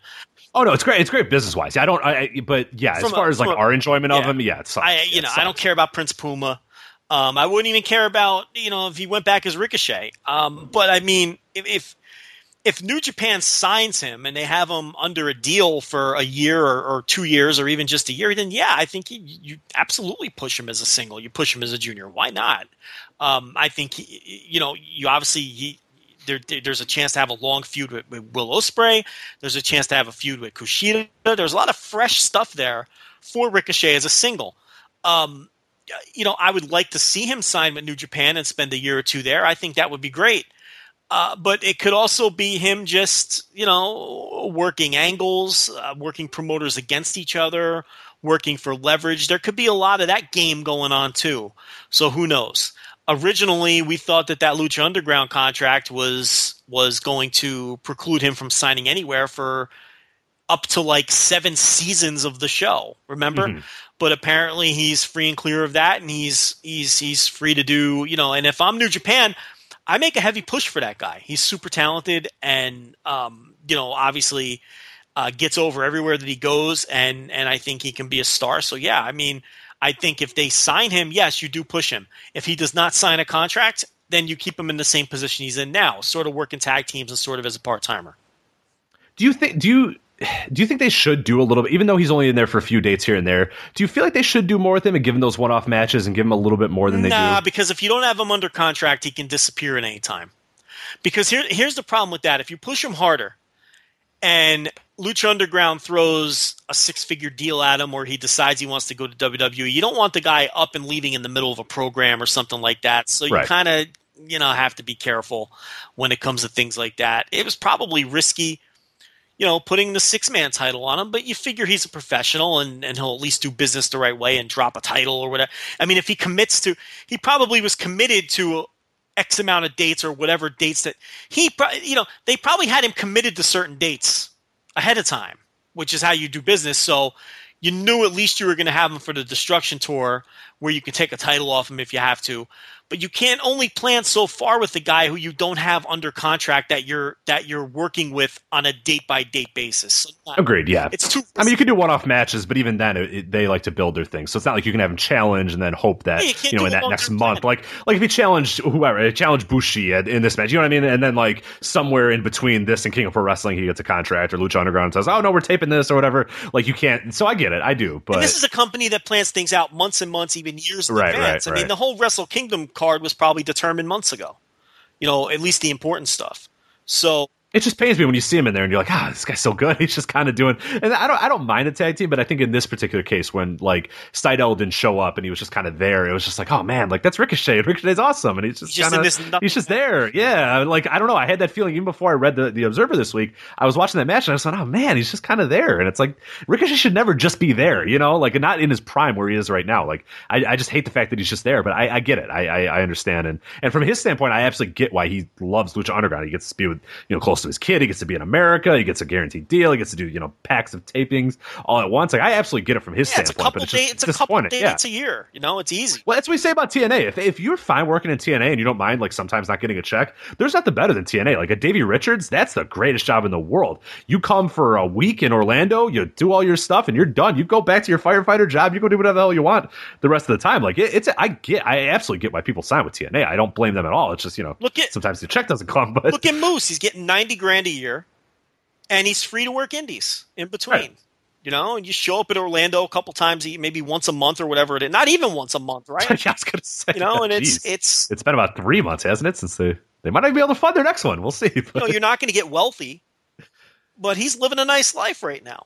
You know, and, and a lot of those guys in T N A are who you who have decent deals. You know, it was perfect for the for the for for Maria and Bennett too. You know, it's it's it's more money than they were going to make with Ring of Honor for probably less dates. They're going to be on T V. You know, they both want to be T V. Their end game is not wrestling, and this gives them television exposure and everything. It's T N A. We we say it all the time. It's a good landing spot for certain situations. There's no question about it. Um, so yeah, it's same thing with Lucha Underground. But from a from a selfish standpoint, I don't want to see Ricochet and Lucha Underground because I'm not going to watch. I'd rather see him somewhere where I enjoy the product. So, yeah, I'd much rather see him sign with New Japan. All right, John, we can get to W W E land, but I, I did want to say, before we do that, though, uh, I was going to segue. I think you said something about someone's someone's living the high life or someone's doing well. Joe, you were living the high life. And you know why? I'd love to hear this. Because you have a Mack Weldon sweatshirt. That's true. How is that sweatshirt doing for you? Um, I'll, did it get below Did it get below ninety at any point this week for you no, to use it? No, it's been ninety-five all week. Okay, so, but but by you know by by November, late November, you uh, might be able to use it. So. Uh, no, no, okay. maybe late December. Maybe late December. It doesn't get chilly at night. Like there's not one night ever where it's just a little chilly. I to... no, I could tell you right now, it is. Yeah, what, what's the temperature right now as we're recording this at eight thirty-seven on a uh, a Thursday night? What is your temperature there? It's eighty-three degrees. Okay, that's not great. So. It's eighty-three degrees. It's not hoodie weather. I'm at seventy-three. I could almost justify it. You, you can you yeah. can almost justify it. Tomorrow it's going to be tomorrow is going to be cool. It's going to be ninety-two tomorrow. So, oh, man. You know, it won't be cold until about the first week of January. Shorts on Christmas, buddy. But but, but tell me all about Mack Weldon.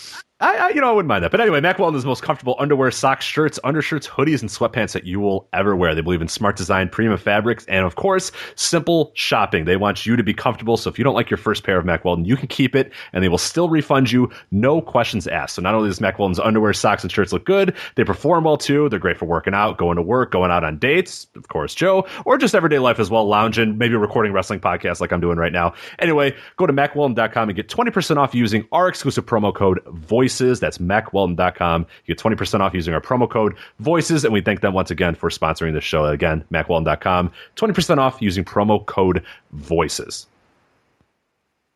W W E Land, you ready? I'm ready. You you had a morbid thing earlier in our our, sla- our, our group Slack chat, or our staff Slack chat. You said, we are going to be pretty much in perpetuity, or until the brand split is over, either reviewing or previewing a W W E show every single time on this show. Right, because it, it, both brands God. have shows every month, so every two weeks there's a show, so we'll either be previewing or reviewing a show every single week. Jesus. What What is your thoughts on the brand splits now? We've, we we haven't had both of these, you know, pay-per-views. Of course, Raw hasn't had their chance. Is it burning you out? Is there a malaise coming over you? Is there anything different post-brand split W W E? Because we we, uh, we we posed that question a little bit on Twitter. We had some people that are already kind of saying it's already kind of grinding them out a little bit. We we had a feeling that this, especially this Sunday, Monday, Tuesday thing, where if there's a pay-per-view on a Sunday, Raw on a Monday, and then SmackDown on a Tuesday, that you're ready to go anywhere else in the world but watch W W E on a Wednesday. Have you reached that point yet? Or are you sort of also just DVRing and it doesn't really matter to you? Are, are you at a weird point yet with the brand split, or are you okay still? I think... Um... You know, if, if we didn't have this website, we didn't have this show, there'd be a lot of stuff I would skip. Um, I think Raw stinks right now. I think now that they've settled in, I will say this. The two shows do feel different. The SmackDown show feels more like a wrestling show. Somebody put it best, and I can't remember who. I saw it on Twitter, and I can't remember who the person was. But SmackDown is a wrestling show right now, and Raw is a show about a wrestling show. Does that make sense? Yeah, no, absolutely. That's exactly what they are right now, and Raw has just been the pits. They've somehow managed to make Kevin Owens just a, a cog in the wheel, like you put it. Oh, my it. God. We'll, we'll talk about that here in a little bit. So not not that I wanted to be in the Rich's Right folder in there, but he came out with a suit last week, and I was just like, God damn it. It's, like, it's just, yeah, I mean, and he's losing clean to Roman Reigns, and it's like, well, I guess that, that'll all play into the review of the show that we do of the uh, Clash of Champions. But, I mean, um, yeah, Raw is all about the same old bullshit that it's been about for, for the last decade, and SmackDown has been fresh and different and has been – Has there's been a, a definite change. It, it, SmackDown, look, it doesn't land every week, but most weeks I enjoy it far more than Raw. I don't. Raw hasn't been good in a number of weeks, um, and and the cruiserweight stuff this week was not good. Um, Well, let's talk about that now instead of this Clash of Champions. I think that's a bigger thing that you and I have a little bit more passion about. So let's talk about that Cruiserweight debut on Raw, because you and I were, were very much looking forward to it. It was a big moment for the Cruiserweights to kind of look and feel different. It comes off the heels of an awesome Cruiserweight Classic, you know, a potential Show of the Year candidate in the Cruiserweight Classic finale. And then the introduction comes, and it's, you know, it's at nine o'clock. Mick Foley's in the ring, stumbling over his words. He has to reach for like a dusty, old, dirty, stained note card to talk about who these guys are.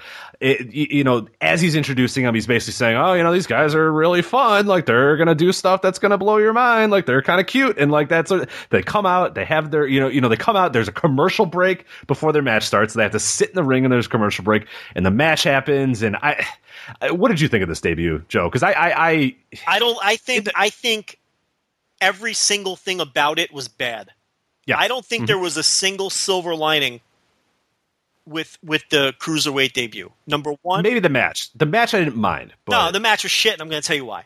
Okay, go ahead. You you first of all, you have a three hour and twenty minute show, and you give them one segment.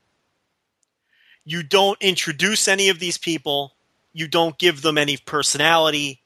You just have Mick Foley out there with a cue card because he can't apparently remember four people's names. Well, he couldn't. He literally yeah, tried and failed miserably. Yeah. And it's almost like you might as well just introduce them all together with the same music, because it all no one felt like distinct or different or like they had their own personalities. Compare contrast that to how these guys were all introduced on, on Cruiserweight Classic, where all thirty-two guys, you knew something about them before they ever stepped foot in the ring. They got everybody over before they even stepped foot in the ring. On Raw, they just bring four guys out, one match, one segment. No introduction to anybody. They bring them all out there cold. You take a commercial. What were these four guys doing during the commercial? Staring at each other, making mean faces. It's, have you ever you have you ever been to a live three hour Raw? I haven't. I'll never go back again. Yeah, it's they, they're actually staring and making faces, or they're like music plays and they like use the ropes, or they like look at the crowd. It's so bad. Now, first of all, it's very obvious that nobody watches. No, no one in that crowd watched the Cruiserweight Classic on the network. Because none of these guys came out to any react. Nobody knew who these four guys were. There was like one dude behind the hard camera that was wearing a Kevin Owens shirt, and he looked very excited by the whole prospect of this. But other than him, nobody and there else there were was. a couple desperate people trying to start This Is Awesome chants, and they were just oh was that the most oh, I I was cringing at that too, because it was like, and it wasn't like they were doing okay stuff, but like something just, I think somebody did like a tope or something like that, and they like follow the crowd, and the crowd's not making any noise, and you just hear like eight people being like, "This is awesome," and I was like, stop. It like, was you can't. It was hardcore fans who felt bad. Yeah, like, come on, we got to do this, guys. Like, we got to give them something. Like, yeah, it, it felt like that, too. And, like, I felt uncomfortable hearing it. I was just like, ew. It was hardcore fans who felt bad, who wanted to help the segment. is what. And it just, the, the chants didn't catch on either time. The other problem was, and you can't really help this one, but you rolled this out in Memphis, which is like being in a fucking time warp. These are still people who sell out Jerry Lawler, Bill Dundee matches where they punch each other with invisible chains. This isn't the best place in the world to roll out, you know, state-of-the-art cruiserweight action, okay? It's a weird fucking place where they like weird fucking wrestling. So that didn't help either, okay? But it was obvious that people do not watch anything on the network aside from the pay-per-views and the scripted and that, like the non-wrestling. Hmm. That's what people watch on the network. Maybe N X T. N X T guys have done doing a little bit better. I don't know, man. I... I Not this crowd. I don't know about this crowd. I think other crowds have, because I think we've seen a little bit more of people sort of – the N X T guys having a little bit more cachet when they come in. I don't know about for this particular crowd. I think Nakamura could have come out in this crowd and they would have probably, you know, not made a noise. So, uh, so but no, but but your point stands, at, at least for this one. At least and, and in general for the Cruiserweight Classic. I don't know that that many people watch that. So go so ahead. Foley doesn't know how to talk. Nobody knows who the people are.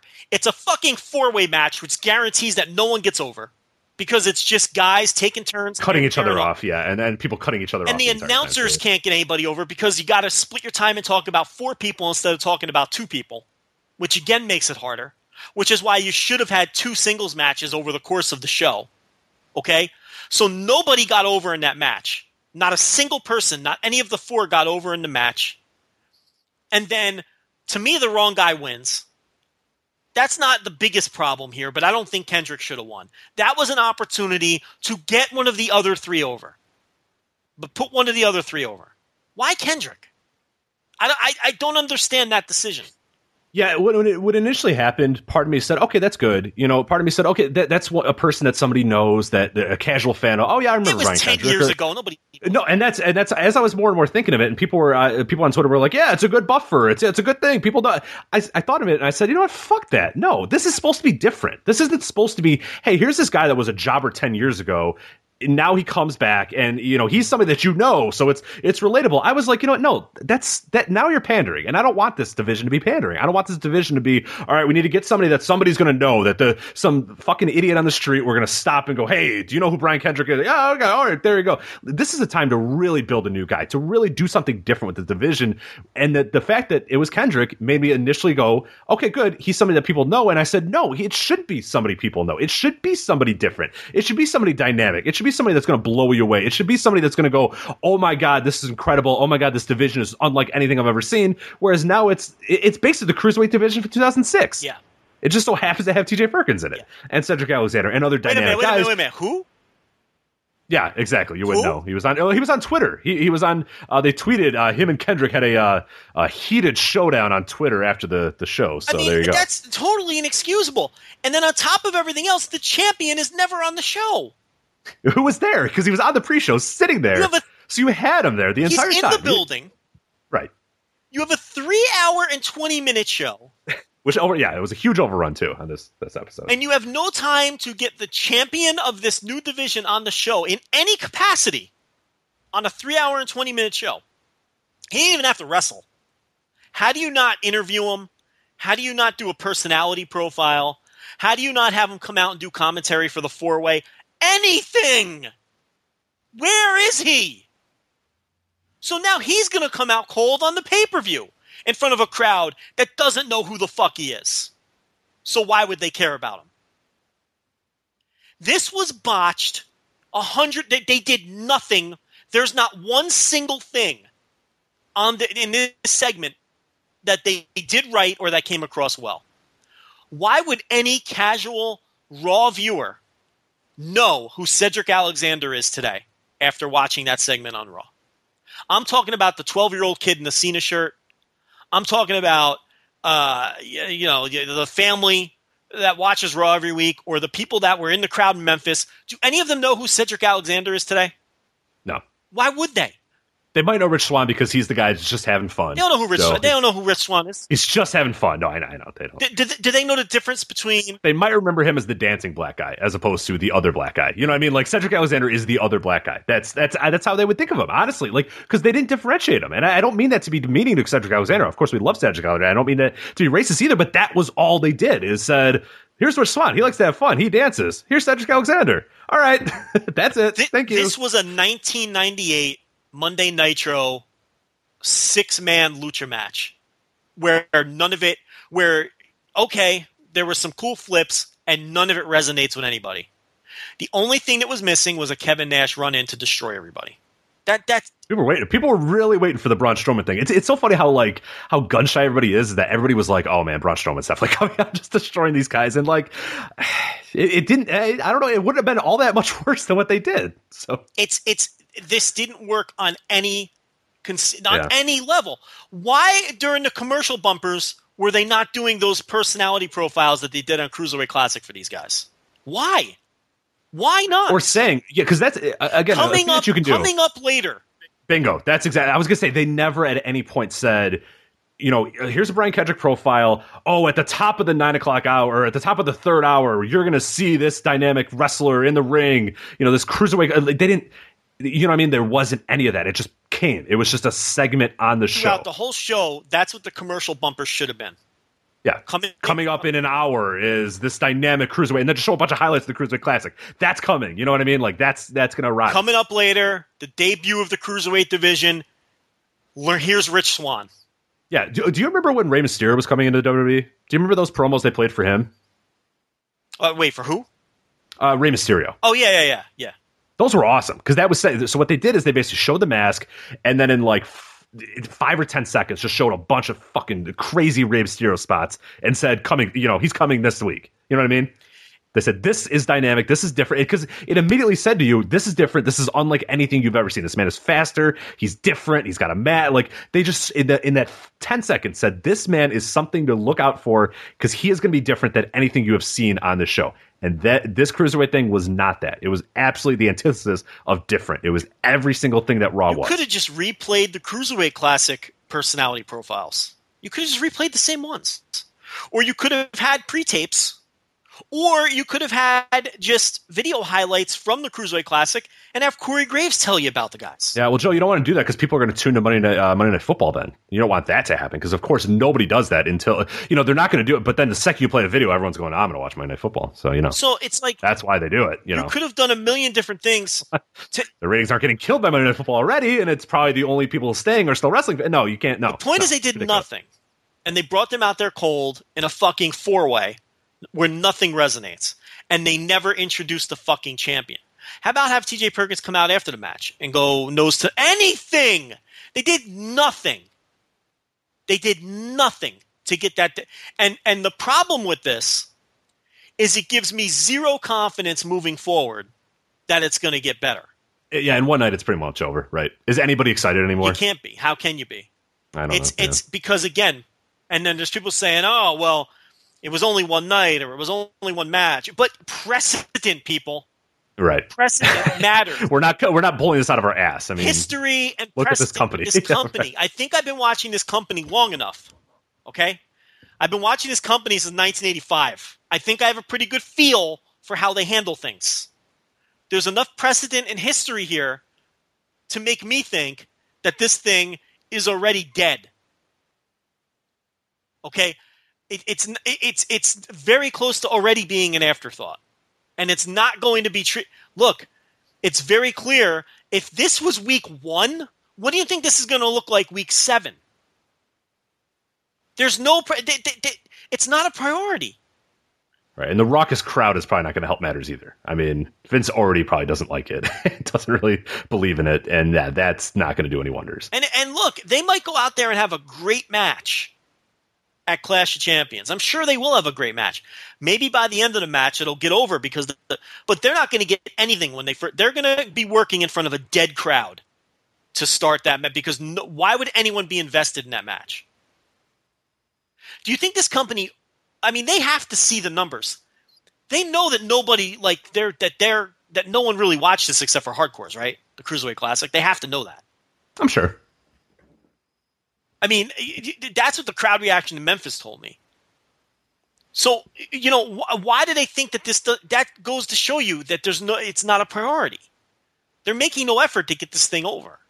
Right, and I think that's the biggest thing too, is that even if you even if you assume, and we talk about this all the time, is that th- there's this weird thing with W W E that, that at one time they assume that hardcore fans watch all this stuff and do all this stuff, and that they assume, okay, I don't have to do this because all there's hardcore. But then they also they'll, they'll say, oh, those are just a, a small subset of our crowd does that, but the rest of the big crowd does this. But in this case, you assume that okay, we're just going to have these guys come out cold. We're not going to build them up. We're not going to do anything, and people are going to know because people, you know, we're, we're into like I don't know if they assume that or whatever, but it's just weird. It's this weird dynamic where they just don't seem to understand or, or, or get like what the hell they want out of the hardcore fans, what they want, the difference of the hardcore fans and the casual fans, what the hardcore fans want, what the casual fans want. But either way, the, the, the simple thing to do here is just play those goddamn videos and ha- make it seem important. Yes, the hardcore fans are not going to be pissed off because you played this video. They're not going to go, oh, I know all this already. I watched all this. I don't want to see this again. They're going to say, great, again, ooh, cool, this is fun. I saw this already. And the casual fans, I don't know, might actually know who the fuck these guys are and maybe aren't going to immediately turn away to Monday Night Football. But that they, they just can't do it. They're stuck in the Monday Night Wars. They're still stuck there. They don't want to. Sw- you're going to switch to W C W if they play a video, so they're not going to do it. I mean, how many people you think watched on the network? A couple hundred thousand, and you know, Raw had Maybe. How many people watched Raw this week? It's not three million anymore, right? What is it? No, it's under. It's somewhere under uh, two. Two point something million people. Yeah, so two point. Yeah, somewhere in that range. You know, the large majority of your audience, it's just all cold to them. So it's just not a priority. So now, yeah, it's very hard to be excited about. My my expectations now are just, I hope I get good matches on T V. That's all you can really hope for, because it, it, and it, it's not going to be like it was on the network. And I feel bad. Look, I'm glad that some of these guys are getting opportunity. Look, it's great that Cedric Alexander, Rich Swann, and T J Perkins and uh, Mascara Dorada are on Raw. I think that's awesome that these guys are getting these great opportunities. But it's going nowhere, man. And from a fan perspective, I'd rather they just keep the cruiserweights on the network where it was great, and it was argu- and we were just so we were just talking and so excited how it might have been the best thing this company's ever done for the hardcore yeah. fan. A week later, I'd rather just keep it there. Then it's beaten out of us. Yeah. I mean, fuck it. I'd rather just watch it there. Yeah, well, uh, uh, people were talking about that. I think it was on our forums or something like that. We were, we were having a discussion about it. And one thing that I really enjoyed, and, and, and somebody brought this up, and again, I, I forgot who it was, is that you could have it be on the network and have it be a separate show. And then I thought of a great idea, too, is like you can then have it be, if you want to just have it on a pay-per-view, you know what I mean? Like it might be cold, it might be not, but whatever. You could just say, hey, you know, these these guys are on, you know, the W W E Network on the exclusive, you know, exclusively on the W W E Network is our Cruiserweight show, but here's like a showcase. Like have a show, you don't have to have it every single month, but maybe every so often those guys pop up. up on a pay-per-view, you need an extra spot to fill or whatever, you, you have those guys go up there, but they can live in their own little world, their own little universe that they do on, you know, it, it's purple, it's different, it looks different, it, it has everything the Cruiserweight Classic was, and it's its own little brand, and you can utilize that sometimes if you want on Raw in the main roster, but don't have it be force-fed where you feel like you, because because I, I guarantee we're already at that point where Vince goes, ah, I got it, uh, we got to do something with them, you know what I mean, like, and that's, that sucks, that's awful, and that's, that's, um, that's why I'm almost in a way glad that a few of the guys said, nah, I'm good. I'm just going to go do my own yeah, thing. Yeah. You know, I'm, that's why I'm glad Zack Sabre said, yeah, you know what? They they made the right choice. Where I think a, a, a Swan and an Alexander, I think they absolutely did make the right choice for where their career is and where their career is going and all that sort of stuff. I absolutely think they made the right choice. But I do see why some people that had a little bit more pride said, you know what? No, I'm good. You know, I'm just going to go do my own thing because I, I just don't, I, I, I just, I, I'm not liking how this is going. I'm not liking where this is going to be. What we because it's not going to get better. It's not. It's really not. No. Like, this is it. Let's this be honest. Is what it is. This is what it like, is. Let's be honest. Yeah. Anyone who's waiting for this to be like it was on the network, you're nuts. They're not gonna, because you waited for the fucking Kevin Owens thing, and this is where it's at too. You know what I mean? Like that we wait. I'm waiting, and it's still nothing. Like what what we saw on Raw was the complete opposite of how it was presented on the net. We didn't get shitty four way spot fests on the network. We got matches with great stories and great backstory and great work and athletic comp. It was just presented like athletic competition. It goes to Raw and we get a fucking run of the mill four way where nobody. Yeah. Well, the other thing too that I think is important about it too that not enough people I, I think we're talking about is that Kendrick worked at like a heel too. He was like a like he was going in cutting people off and kind of taking extra cuts and and you know taking shortcuts and kind of just being a smarmy dickhead the entire time, which you know. If you watch the Cruiserweight Classic, it's not at all what he was. but they needed, you know, I'm sure somebody said, well, who's the heel or who's it? And uh, okay, yeah, I'll do it. Uh, you know what I mean? Like, I, I promise you that was part of it, is that Kendrick thought, okay, I'm on the main roster now. I, it just can't be me being the, the, the, the underdog. He wasn't the underdog in this match at all. At any point was he the underdog. Or yeah, the veteran on his last legs. No, he wasn't that either. He was the he was the smarter. You, you know what I mean? Like, he came in and he was always, you know, cutting guys off or hitting them at, you know, tossing them to the outside or hitting their knee on this. Or he was always doing that. He was a heel in this match, and that that's not at all what he was in the Cruiserweight Classic. Just compare our enthusiasm last week to our. it's it's just ugh. It just I that whole segment yeah. left a bad taste in my mouth. I, I thought the entire thing was an utter failure from start to finish. But I, I, you know, transitioning into this Clash of Champions, which we're going to go over, I, I, I hope they kill it, knock it out of the park. I really do. But if they do, it'll, you know, they have everything working against them, and it's, it's, it's a shame. They really could have set it up nicely, and you know, we got what we got. We got a shitty four way match, you know. And I don't put it on the announcer. Look, how do you get four guys over? In, in, in.